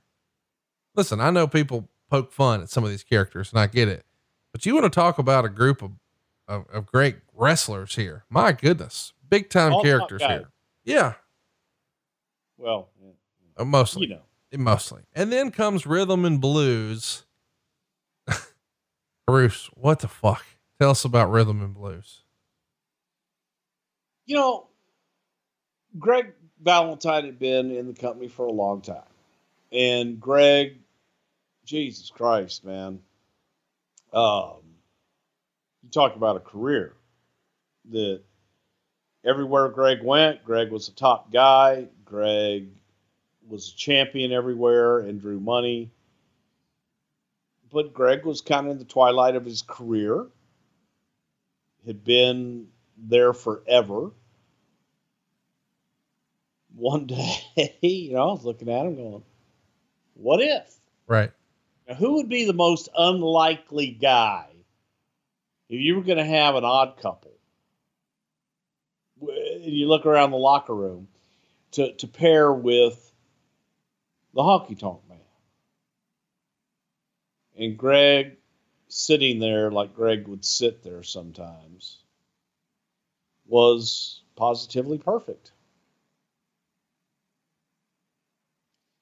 Honky's rhythm, Greg is the blues. Rhythm and blues, baby. And I think that was Jimmy Hart's idea for the name. Really. Yeah. I have in my Tag notes. team we came up with, but I think it was Jimmy Hart. Greg was actually being managed by Jimmy Hart already. Uh, he had previously managed the Fabulous Rougeaus and, of course, the Hart Foundation. Once the Rougeaus leave, it seems to create a need for another Jimmy Hart managed tag team. Uh, Valentine and Honky are teamed up not long after their first pairing. We see Valentine, well, sport a different look. He's got those Roy Orbison style glasses, a gaudy jacket, and a guitar, which he clearly didn't know how to play. But maybe, and this is what I'm most interested in, you make him dye his hair jet black. He couldn't have been happy about this. No, Greg did not want to dye his hair in any way, shape, or form. Um, Greg fought it, and, and Greg just kept putting it off and putting it off and putting it off until finally, um, you know, he did it. Where Vince was like, Greg, you got to dye your hair, man. It's like you got to commit, and this is going to be new life. This this is a whole. This is the beginning of a new career for you, and Greg finally did it. And I again, dude, I thought it was fucking great because it was a reinvention for Greg Valentine. It was it was another it was another step in his career, and he was new all over again. Greg hated it, fucking hated it, and the more Greg hated it, the more everybody would rib him about it. Just so you know, Honky did an interview once where he said that Rick Rude is the one who came up with the team name, Rhythm and Blues. Maybe he did, and Jimmy. Yeah, he might have. I always thought it was Jimmy, but I know that was that was something that uh, just fit them perfectly. Their first televised match happens at Wrestling Challenge. It's the taping on December 12th, 1989, against Mark Young and your man Reno Riggins. And from December of 89, Wow. Um, well, let me tell you about that. okay, Okay. So this was one of those where um, Mark and Reno were enhancement talent, both tremendous talents. And Mark Young was uh, Chief Jay Strongbow's son. So we had tried different things with Mark. Uh, uh, he did break dancing and shit like that and, and different things. But Mark wasn't the biggest guy in the world and just he was missing something. And Vince had tried a lot of different things with him. It's like, you know, Jay, I don't know what to do with him. Look, we can keep him on. He could be an enhancement talent, but I just there's not a whole lot we can do here. And Mark would always be, as an enhancement talent, would always be in a tag team. And Mark never dropped the fall. So, of course, this didn't go unnoticed amongst the boys and amongst people. And so, uh, this one time was like, hey, and Jay always had his match. Is the agent, and this this one night they had. Um, it was like, okay, Mark, Mark needs to drop a fall. Jay, this looks horrible for you. It's your son. I'm going to take you off being his agent. And he said, no, no, no, no, no, I get it. And, and he says, you can't protect him like that. You can't, you know, do that because people are talking. So Jay's like, okay, no, no, no, no, no. We'll have Mark do the job. But in an enhancement match, clearly, clearly to get Greg and Honky over, they had Honky hit Mark with the guitar for the win. Vince was livid. Are you fucking kidding? You know, Honky using the guitar is a major angle. Right. If you're going to use the guitar, do it on a top guy and make a story out of it. This was an enhancement. This was a five minute enhancement match. Vince sent him right back out like two matches later to go do the match over and had Honky and Greg go over with their finish. That's bizarre that in your notes that match is on there. That's why we listen to something to wrestle, baby. From December of 89 until November 90, Honky's going to work almost exclusively with Greg Valentine on these tag team encounters. The one exception, of course, is the Royal Rumble 1990, where Honky's going to work the 30 man battle royal that we know was won by Hulk Hogan. At WrestleMania 6, oh my goodness, what a moment this was. Rhythm and Blues reveal their new hit single, I'm just a hunk of hunk of honky love. I got a hunk of hunk of honky love. He's got a hunk of hunk of honky love. You get your hunk of hunk of honky love, baby. It's comically bad, maybe with the oh, poss- it's fucking great, man. Gorilla Monsoon has the line of the century. If they hung Greg the Hammer Valentine for being a great singer, they'd be hanging an innocent person. The guitar was pretty good though. Not that Greg did anything with that. Uh, awesome. they're driven to the ring in a pink Cadillac by a then unknown Diamond Dallas Page.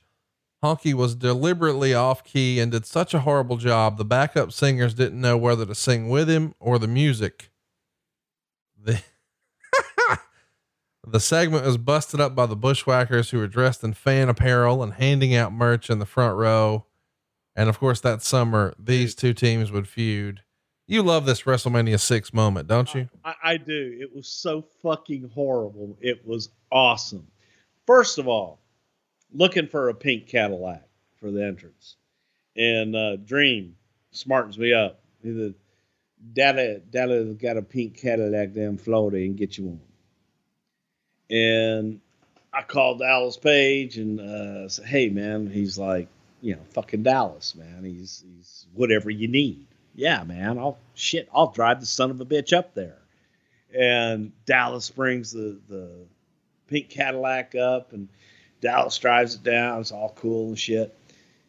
But watch this segment because they're fucking horrible. The monsoon line is in there and everything. And then at the end of it, you got the bushwhackers, and they're all of a sudden inside the corral. And Hawk says, Hey, hey, wait a minute. What are you two concessionaires doing inside out here? Hey, you're not a concessionaire. You're Bushwhacker Luke. And you, you're not a concessionaire either. You're Bushwhacker Butch. The Bushwhackers. I mean, it's fucking horrible. Yes, it is. And then we have the the goddamn brawl inside, and and it was um Terrible. but it's one of the greatest moments on that whole show. Awesome. Just a hunk of hunk of honky love. He's just a hunk of hunk of honky love. Here's your little hunk of hunk of honky love. Rhythm and Blues wind up challenging for the tag titles against the Hart Foundation, but they come up short every time. Womp, womp, womp. They're even left off of SummerSlam in August. Fast forward to uh, September 18th, 1990. How about this for placement? It's Saturday night's main event, number 28. Hulk Hogan is teaming with his pal Tugboat to defeat Rhythm and Blues by DQ. And this is the famous Saturday night's main event with the Oktoberfest theme that had the big food fight. In Frankenmuth. This was your jam right here, is it not? Yeah. Frankenmuth, Michigan. That was uh yeah, that was a shitload of fun, man. You know, every now and again we have a sponsor on the show that makes me question, uh, what am I doing with my life? And today is one of those days.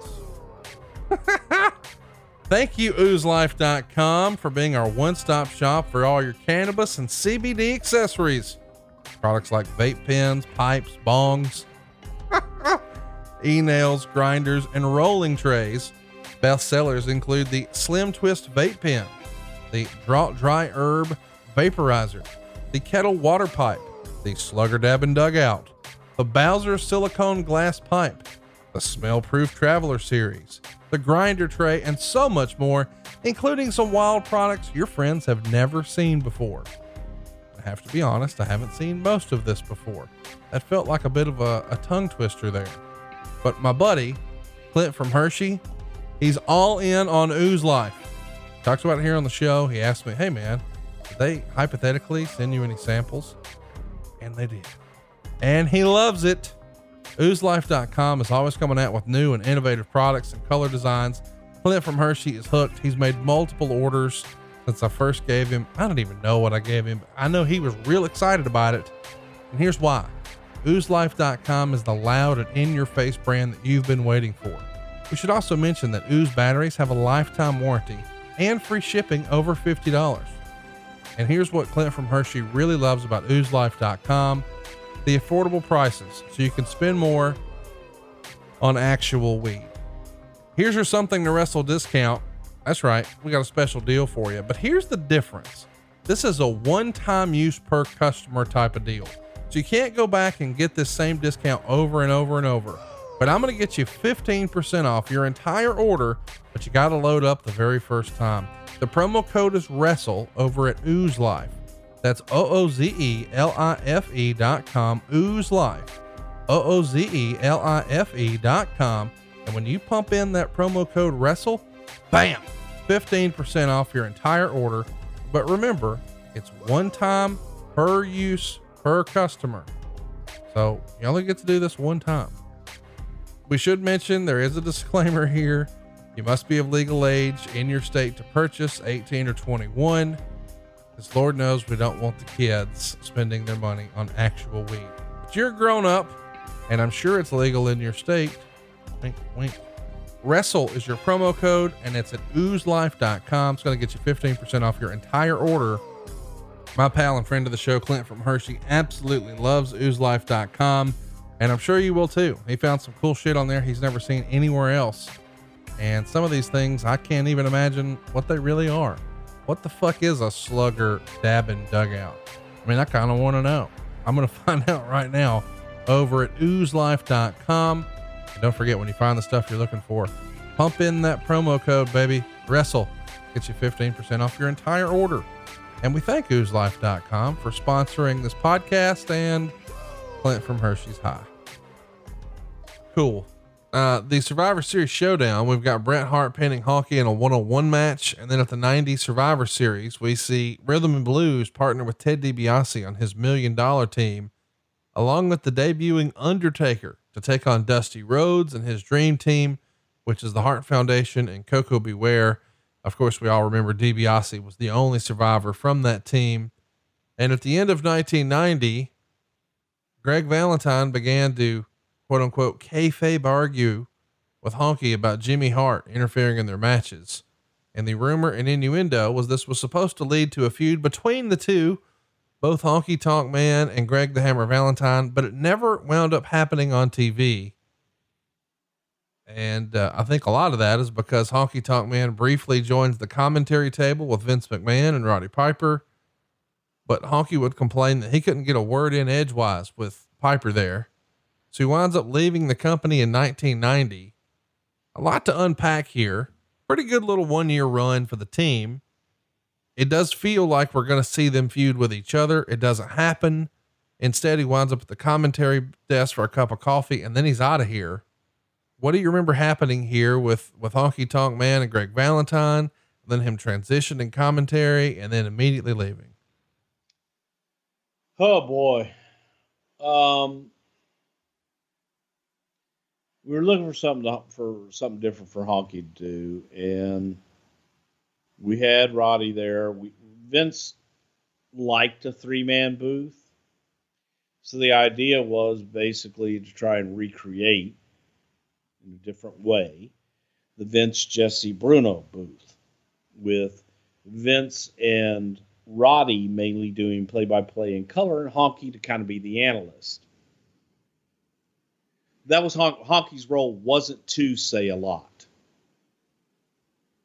It was to provide, you know, bits and pieces and still be colorful and still be entertaining, but yet ostensibly two babyface announcers or a play by play guy and a color guy that's um, babyface, and then your analyst, your analyst was a heel, and it just wasn't the greatest thing in the world. And and I remember one day being in in the play by play, and this was one of the infamous John Filippelli, who was the executive producer, who was the guy responsible for my first firing. Now, he wasn't responsible. I was responsible. I was an asshole. Um, but it was one of our big arguments in in the voiceover booth because Honky, we just got done doing uh, the on cameras and everything, and Honky has his hair all slicked back and all greased up and everything, and Piper made a comment to Honky after Honky had like made a derogatory uh, comment to to Honk, I mean to Piper, and Piper goes, "Yeah, well, you grease ball, man. I think you missed a spot back there." And Filippelli shut it down. I'm like, "Why are you shutting it down?" He says, "You can't call him a grease ball."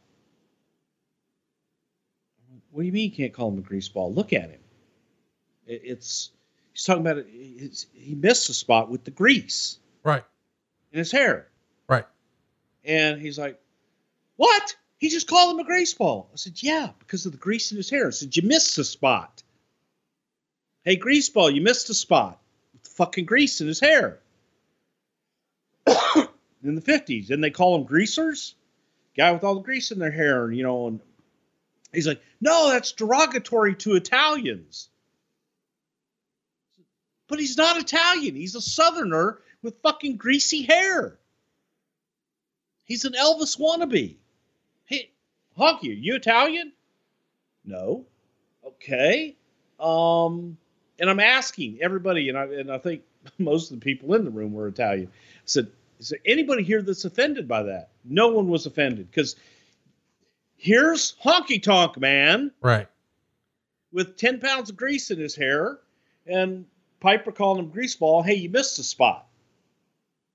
And that was the beginning of the end with Filippelli. But yeah, we didn't care for each other. But it just didn't. Yeah, it just didn't. It it it, it was a clash. I think that combination with the heel analyst just didn't really work. Do you think he wanted to stop wrestling? He was tired of being on the road. He was looking for something different. Was there pressures at home? What made him to think, uh, maybe now's the time to try something else? Well, I don't really remember. I shit. Um, I don't think it was really Honky's decision. I think we went to Honky and said, "Hey, we wanted we wanted to try this. This was something that that Vince and I had discussed about the, the three man booth to to lighten Piper up a little bit. And what I mean by that is is so you didn't have so much Roddy. Right. Get a third man in there to kind of even that out a little bit. When so he, I, approached Honky, and Honky was like, "Yeah, let's try it." when he winds up, uh, when he winds up after his release or trying to leave, do you remember feeling like, ah, man, we're letting him go with too much meat on the bone, or had the relationship deteriorated a little bit by this point, or was he just burnt out? What was your thinking when when he winds up leaving? I think you know we had done a lot with the Honky Tonk Man, and it may have been time. I don't know what else we could have done more during that period, but it was it, it was kind of time to go in, in a lot of respects. But you you grow accustomed to the people and you like the people one way or another, or dislike them one way or another. And uh, for me, I was just kind of like liked Wayne. He was rock and roll Wayne Farris to me. Just a honk tonk man, greatest intercontinental champion of all time. We should mention that Greg Valentine, believe it or not, winds up leaving as well. Uh, he doesn't leave. I think we mentioned that Honky leaves in December of 90. I think February of 91, maybe late January. That's when we see uh, Greg Valentine leave.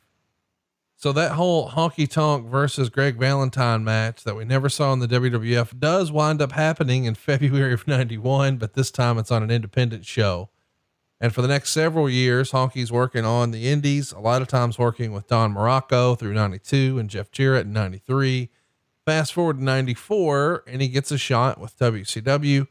We've talked a lot about that with, uh, with Eric. And I think he was supposed to lose to Johnny B. Bad at Starcade 94, but he refuses unless he was given a contract. Eric says, Well, you won't get a contract for sure if you refuse to do the job. Honky doesn't budge and Eric fires him, and the two have hated each other ever since, including, I think, once upon a time, Honky was trying to uh, challenge Eric to a fight. Eric has recently accepted over at adfreeshows.com. And it is kind of funny that even though he never had a contract, he did have a terrible WCW theme song. He winds up bouncing around the indies from 95 to 97, including wrestling the old Ultimate Warrior in July of 95. And uh, he did that in Las Vegas. And he says by that point, Warrior had worked with Hogan, Rude, and others. So he had much more experience than when he worked him back in 88. But Honky said that Warrior was pissed at the promoter. So he barely talked to Honky Tonk Man. And they did something to just get out and be done. Uh, so fast forward a couple years, 1997, unbelievably, he's back in the WWF, but not as an active competitor. Uh, during the time, he's on the search for the next great Intercontinental Champion. He's going to be a commentator on Superstars, Shotgun Saturday Night, and believe it or not, Raw is War. And finally, after a few months, he finds his prospect he's been looking for one half of the Smoking Guns, Billy Gunn and it's going to turn Billy from a cowboy into rockabilly. Boy, this is some bad shit out of the box of gimmicks right here. Rockabilly, Bruce, what the fuck is this? Are you have you always hated Billy Gunn? I mean, it feels like it. You're welcome.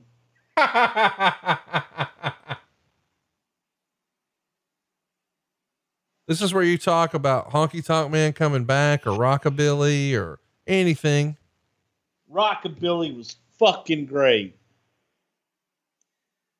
This was during the time, you know, of, of Billy and Bart breaking up. And last week we talked about Billy being a singles and, and just not not clicking as a singles. Um, Billy had chemistry with Bart, tag team. Billy had chemistry with Road Dog. Um, Billy's an unbelievable athlete, but just as a single, it just didn't didn't connect. And the idea was to bring Honky back and have Honky be the mouthpiece because he's going to make him the greatest singer and entertainer and all this other shit. That eventually we got to with Jeff Jarrett but yeah, it was it wasn't good. But you're welcome. What What are you saying? You're welcome for? What was good? We have something to talk about. Okay, we do have something to talk about. T- talk, He's rockabilly. He's rockabilly, and Honky Tonk Man came back. It was, it was an idea. Okay. All right, so Not all your- ideas are good. so it's your idea. We got that. Yeah, it was. Talk to me about Superstar, Shotgun Saturday Night, Raw is War. Who thought, hey, you know what? This is worth another shot at commentator. What if? Who's the one who pitches that? Or does he call and reach out and say, what if? No, we, we just you know we tried it and put it out there. Vince was looking for some different things for Honky to do, and Honky was not really wanting to go out and be taking bumps anymore. Look, Honky had the gift of gab. and can talk his ass off. So we just tried to harness that any way that we could. Just wasn't always the best fit. Honky Tonk Man said Savio Vega was considered to be his protege at one point. I don't know, man. That seems like a reach to me. Do you remember there being talk of really? Never heard that. Okay, that's what I thought. Like that, I don't know. That seems weird. Honky said he hated the pairing. He had no issues with Billy Gunn, but just thought this was less than ideal. And of course, the failed gimmick is going to lead to Billy joining up with Road Dog uh, about a year later and making history as the New Age Outlaw. So it worked out. In 1998, Honky wrestles his first match in the WWF since 1990. Happens in the Royal Rumble. He's eliminated by Big Van Vader. And then he's back to the independent scene for a few years until Royal Rumble 2001. So I guess the idea is let's bring him in and give him this angle to be on the lookout for the next superstar. It gives us a way to slide him on TV on commentary for a little bit. He didn't necessarily turn heads the way they wanted at that spot. So they just say, okay, Rockabilly thing didn't work out. Thanks for your business. Thanks for playing. See you later. Kind of. Yeah. I mean, listen, if the idea doesn't work, the idea doesn't work. He is back in 2001 at the Royal Rumble. Uh, he's eliminated by Kane after being hit over the head with a guitar. a bit surprisingly, Honky was not in the gimmick battle royal at WrestleMania 17. Why do you think that was? Because you just done it at Royal Rumble 2001. It was too fresh, or was he too difficult? No, I, I think either he had a, a conflicting date or something like that. But A conflicting date for WrestleMania. yeah, hey, Terry Taylor didn't do it either. Well, he didn't want to be the Red Rooster. That's that why. did, not want to do it, and I mean that we that we asked, and there were some guys that did it, some guys didn't want to do it. It's hard for me to imagine that him being like, oh, I can't do the WrestleMania gig. I got a meeting. Fuck that. He's back on the independent scene from 01 to 08. And then uh, I guess we should mention on July 27th of 2008, Honky almost has his index finger on his right hand severed during a public appearance in Canada during the Ultimate Championship Wrestling show in uh, Chris McDonald's hometown on Prince Edward Island.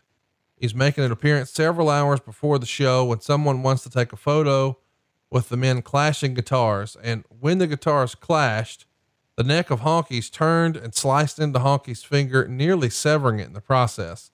He goes to the doctors and they uh, managed to stitch it up and bandage it. He still made the appearance several hours later, but he's unable to wrestle. So he still does his theme song, which is pretty hilarious. In Oh, 2000, you want to hear the Honky Tonk Man sing? You want to hear? Wait, you want to?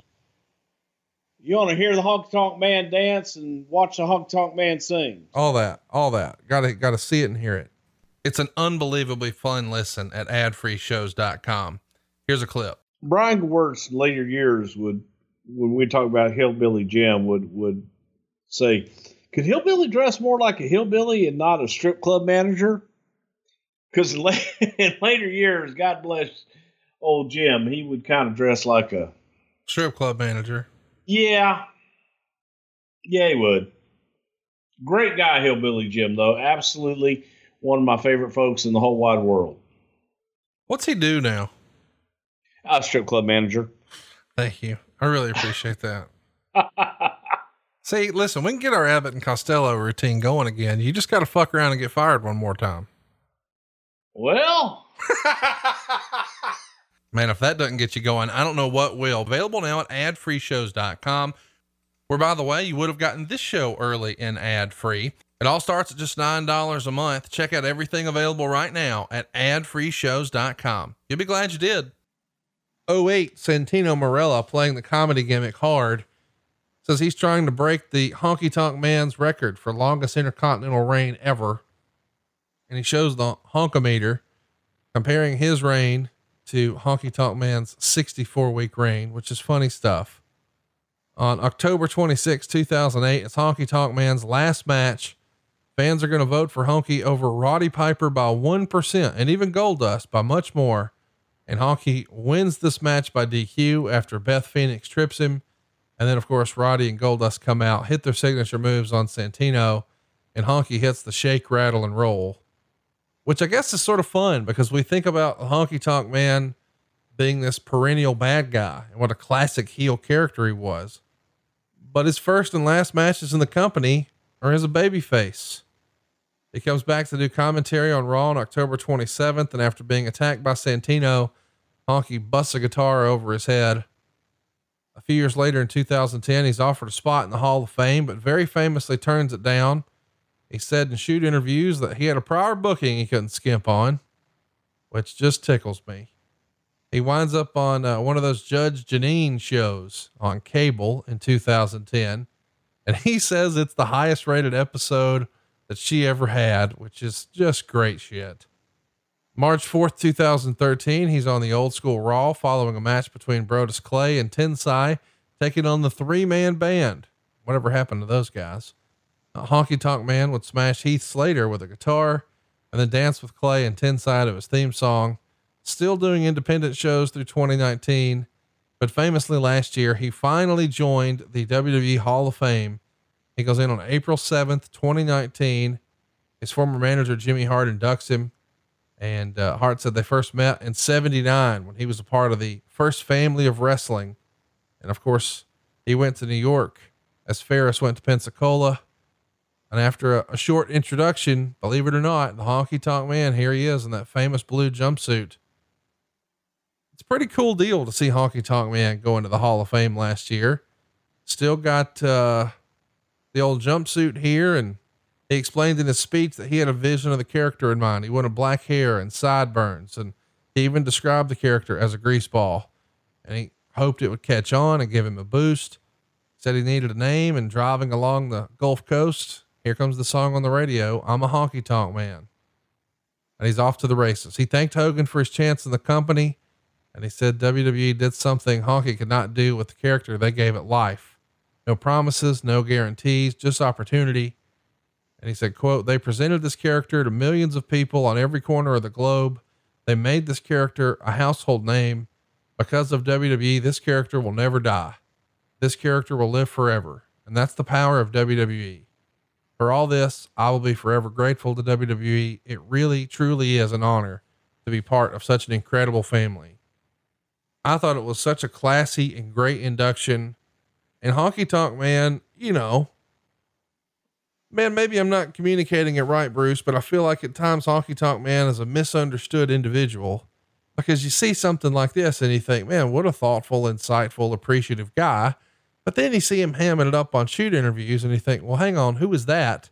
And then part of me has to remind myself he's playing a character. He's trying to get future shoot interview gigs. He's trying to keep the gig going. He's working, brother. Wink, wink. Right?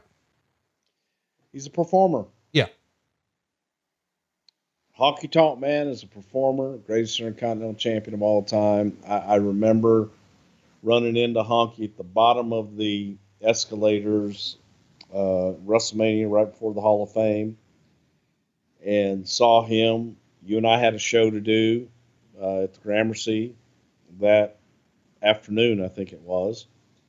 And I was running out the door and just gave him a big hug, and uh, it was just so great to see him and he said, Brucey, you're really going to love my speech tonight. I said, Well, I'm looking forward to it. I'm just very happy for you and congratulations. And I thought it was really cool to, to have Honky in there. It is cool, and he certainly deserves it. Uh, what a character! What a run! We've got lots of questions that we got on Twitter, Bruce, for this one. There's no chance we can get to them all. Let's try to do the best we can and zip through a few very, very quickly. I know that you're already late for your next meeting. Uh, Andy ABC wants to know everyone mentions Vince being a body guy, but Honky Tonk Man wasn't a bodybuilder by any means. Was he ever put on any weight loss program or because Elvis was overweight? Was it better for the character that he wasn't too jacked up? My, he wasn't fat.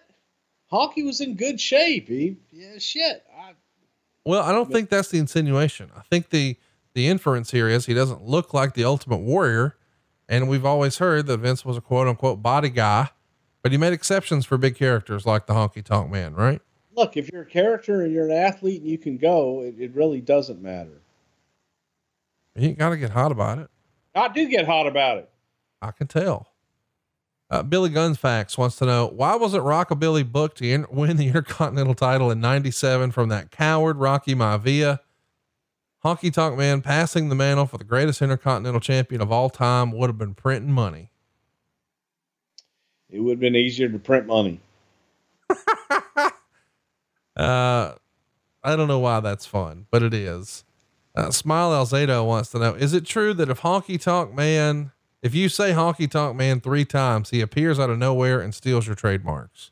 Now, of course, this joke is from the fact that I believe he owns the Patriot gimmick. Is that what you've heard too? No. What? Yeah, he apparently bought guys' gimmicks. I, I think he owns the Patriot gimmick, or maybe he owns um, Sal Sincere's gimmick. It feels like he's like uh, the gimmick collector on the Indies. Never heard that, huh? Never heard that. I yeah, never heard that one. Uh, no, Bobby has an idea. He says the WWE could use a son of Honky. We could have a new Elvis gimmick come in, maybe even have Honky introduce him, then have him shit all over today's music and talk about how everything was better in the 50s or something. Uh, what do you think, Bruce? You think no Bobby? I love it. I'd go I would go 50s, 60s or 70s. After that, nothing was great. By the way, if this dumb shit winds on TV, send your hate tweets to at no Bobby. Uh, Matt wants to know HTM seems to have been the least likely wrestler to make a face turn during this era. How crippling is that over uh, a long period for a wrestler's career? You think that's bad that you never switch, that you're always one or the other? I don't think that's bad. I don't think it's bad at I don't think it's bad at all. Uh, it just depends on if the character is able to do it and pull it off. Kirinaldo wants to know who do you prefer with a guitar shot, Honky Tonk or Double J? Uh, I'm gonna tell you straight up, clobber me all day, Double J. I don't know. Really? Yeah. Nowadays, probably Jeffrey. Uh, Den by Cherry wants to know theoretically, if Ricky Steamboat had never Ben asked by Cherry. if there, do you need his fucking address too? Good. Theoretically, if Ricky Steamboat never asked for time off, how long does he hold the Intercontinental title and who does he eventually drop it to? Dragon seemed to be primed for a long run, so I wonder if he'd held it till 88, if Honky still gets it. June Think of 1970, 1987 in the Honky Tonk Man. Okay, I'm not exactly sure I'll follow you. Well, he asked how long would he have held it and who would he have dropped it to? Okay. He would have held it till June of 1987 and dropped to the Honky Tonk Man. So if he never would have asked for time off, nothing changes. Yep, that's it. You just want to end the show right now and just try again next week. No, keep going. Steve Hates Wrestling wants to know. We've seen on numerous occasions that Vince will go out of his way to get previous records broken from out of favor stars like Orton breaking Lesnar's youngest champion record and New Day breaking Demolition's title reign. Why is the Honky Tonk Man Intercontinental Championship record still intact? Because he's goddamn greatest intercontinental champion of all time. All right. Now, a serious question. Honky Tonk Man has said that Vince wanted to repackage him in 1988. Did you hear anything about this? And what would the repackage have been? That comes to us from Adam. What the fuck would he have repackaged him as? He was just started as a honky tonk man. I think he'd been there, what, a year, two years? Yeah, two years or so. Max. Yeah, that's, I've never heard that in my life. J Marsh says there was a pay per view where Honky Tonk Man came to the ring singing his Honky Tonk Man song. He was really far behind the beat. Was it a work to have him be off like that, or was he just unable to keep the beat? No, it was just fucking awful. Okay. There's a fun story here that lots of people wanted to know about from kayfabe commentaries. Our, our man Sean Oliver sat down with King Kong Bundy, and he said that Honky Tonk Man used to dine and dash at restaurants without paying. Honky Tonk Man denied this, uh, and he would even say that King Kong Bundy never left a tip for anybody anywhere. And then uh, Honky Tonk Man says that, well, that's not true. Or I'm sorry, King Kong Bundy says that's not true. Honky Tonk Man says that uh, he shouldn't have to tip. He's almost like Reservoir Dogs in that opening scene. And I think Honky Tonk Man says, Why should I give you extra money because you brought me my drink and didn't spit in it when I could spend that money on my family or something like that? Do you know about Honky Tonk Man either dining and dashing or being the world's worst tipper? I do not, but there are a lot of guys that, view that view it that way. That's why when I see the Steve Buscemi character there, Reservoir Dogs, it's like, yeah, yeah, I've played that scene out many nights. NS, Yeah, I, I never never heard that uh, Honky dined and dashed. NS Photo says Honky versus Valentine at WrestleMania 7 would have been a decent match with a storyline rather than just having Valentine job out to Quake. What were the plans for Honky had he not left?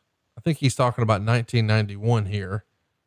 I mean, would that have been it? I mean, did you sort of have that circled in your mind's eye before you got shown the door, Valentine versus Honky? I think that's probably where they were going when they broke up the tag team. Yeah. I mean, that's logical, and that's what they had built for all that time. But yeah, I was I was shown the door, Conrad. I was fired. Fired. Hypothetically, Yeah. Sterling Pingree wants to know what would it sound like if Honky Tonk Man sang "With My Baby Tonight." Spend my days working hard on the go with my baby tonight. Gary wants to know, did you guys just purchase gimmick guitars in bulk? And if you did, how many do you think you went through a year? Not for Honky, for Jeff Jarrett, we did though. Right. Yeah. For Honky, it was more of a special deal. It was the big shows. Whereas with, with Jeff, it was twice a week. Yeah, you know, got those guitars RS and shit. Then there was the gimmick guitars RS and shit. Seb wants to know, Hey Bruce, how horrendous on a scale of one to 10 did it look when Honky had to reposition himself in the correct spot for Warrior to do the running splash on him? It's, it is pretty Oh, bad. He was saving his own life. Yes, he is. Yeah. It was like, God bless you, man. You know, and here's the thing. I think, and we did sort of gloss over that because fans are so familiar with it. But Willie brings up a great question. He says, Has there ever been a bigger star making moment than when Honky put over Warrior at SummerSlam? Willie says, I struggle to think of anything even on that level. Maybe Kane's debut. But dude, I know we sort of poke fun at the gimmick every now and again, but Honky had white hot heat. People hated him. People wanted to see him lose. And for him to come out there in that outfit, that's heat, and then just shit all over everybody. Oh, I'll beat up whoever. And then the Warriors music hits, and it's so the fans were already digging the Warrior. And you could tell that they were getting behind him. But this is sort of phase one of the big Warrior push that's going to make him the top star in the business in like 18 months. And I don't know that it would have been as big had Honky not helped him light the match here. Would you agree? No, absolutely not. And still to this day, even if you don't have all of that background you have, it's still a goosebump inducing moment because it was just so big. Honky went out and set the table. And here comes Warrior. Bing, bang, boom. Thank you. And that place was on fucking fire. I put that pop up there in the same pop of Worcester with Austin coming out when Mick won the title. Yeah. It was just one of those. The roof comes off the place. We'll get one more, then we'll wrap this week up. Uh, Brent wants to know Was Bruce there the night Dynamite Kid apparently slapped Honky Tonk Man off his chair in front of everyone for insulting Harley Race? No, I heard about it, but I, I was not there, and I, I think uh, I don't know if that was embellished or not. So I, I couldn't really tell you. I was not there, did not witness that. Well, that's going to do it for this week's episode on the Honky Tonk Man. We hope you dug it. We'll be back next week covering an anniversary show of sorts. It's going to be Unforgiven 2005, and we'll cover it on the exact 15 year anniversary. On top, it's Kurt Angle and John Cena for the WWE Championship. Then we've got Shawn Michaels with listener of the show, Chris Masters. Lance Cade and Trevor Murdoch are going to take on Hurricane and Rosie. Matt Hardy's going to be in a steel cage with Edge. We've got Shelton Benjamin working with your boy, Kerwin White. Big Show is working with Snitsky. Ashley Massaro is teaming with Trish Stratus to beat the ladies in pink, which is Torrie Wilson and Victoria. And then in our opening match for the Intercontinental title, after a phenomenal promo, Ric Flair and Carlito. A lot to unpack next week, Bruce. This is going to be a sleeper show. I'm looking forward to Unforgiven 2005. What say you? Boy, it should be interesting. See, now this is one I have to go back and watch and remind myself of. That's fucked up. Why are you making me do extra shit and stay up? That's two and a half hours of my life. I'm trying to drive traffic to the WWE network. I thought your boss would like that. Okay. Check it out. Unforgiven 2005. We'll be back with that next week. By the way, you can get all these shows early and ad free over at adfreeshows.com. And uh, Bruce, allegedly, now's a great time to save some money over at savewithconrad.com. And I'm sure you've heard a thing or two about that. Yeah, because I'm getting ready to refi and rates are going down and it's easy because it's just put your information, somebody gets a hold of you and you learn how to save money. And here's the trick, folks. You need to do this. Take a look. If you've got a 30 year mortgage, how old are you going to be when you pay that son of a bitch off? Yeah. Okay.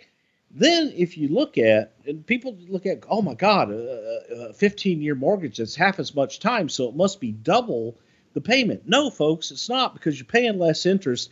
And when you actually realize the amount of money that you save over your lifetime and how quickly you go, well, shit, I'll be 15 years younger when I pay off this house. And look at how much money I didn't pay in interest. Ding. Go to savewithconrad.com and figure it out for yourself. Wait, you don't have to because they'll do it for you. Hey, look at you, not missing a beat. Hey, by the way, did you know for real that rates are in the twos? You really should refi. I forgot about that. You've been up there a year. It's time. I know. All right, well, let's go do that. And in the meantime, you guys watch Unforgiven 2005. Bruce is going to watch it in the middle of his sleep because that's all the free time he's got until next week when we meet back with you to talk about Unforgiven 2005. And don't forget to hit us up over at adfreeshows.com. Until next week, he is at Bruce Prichard. I am at Hey Hey It's Conrad, and we are out of time on something to wrestle with. Bruce Prichard. Rock on, Shelnut. Feel better. Hey, you love the show, right?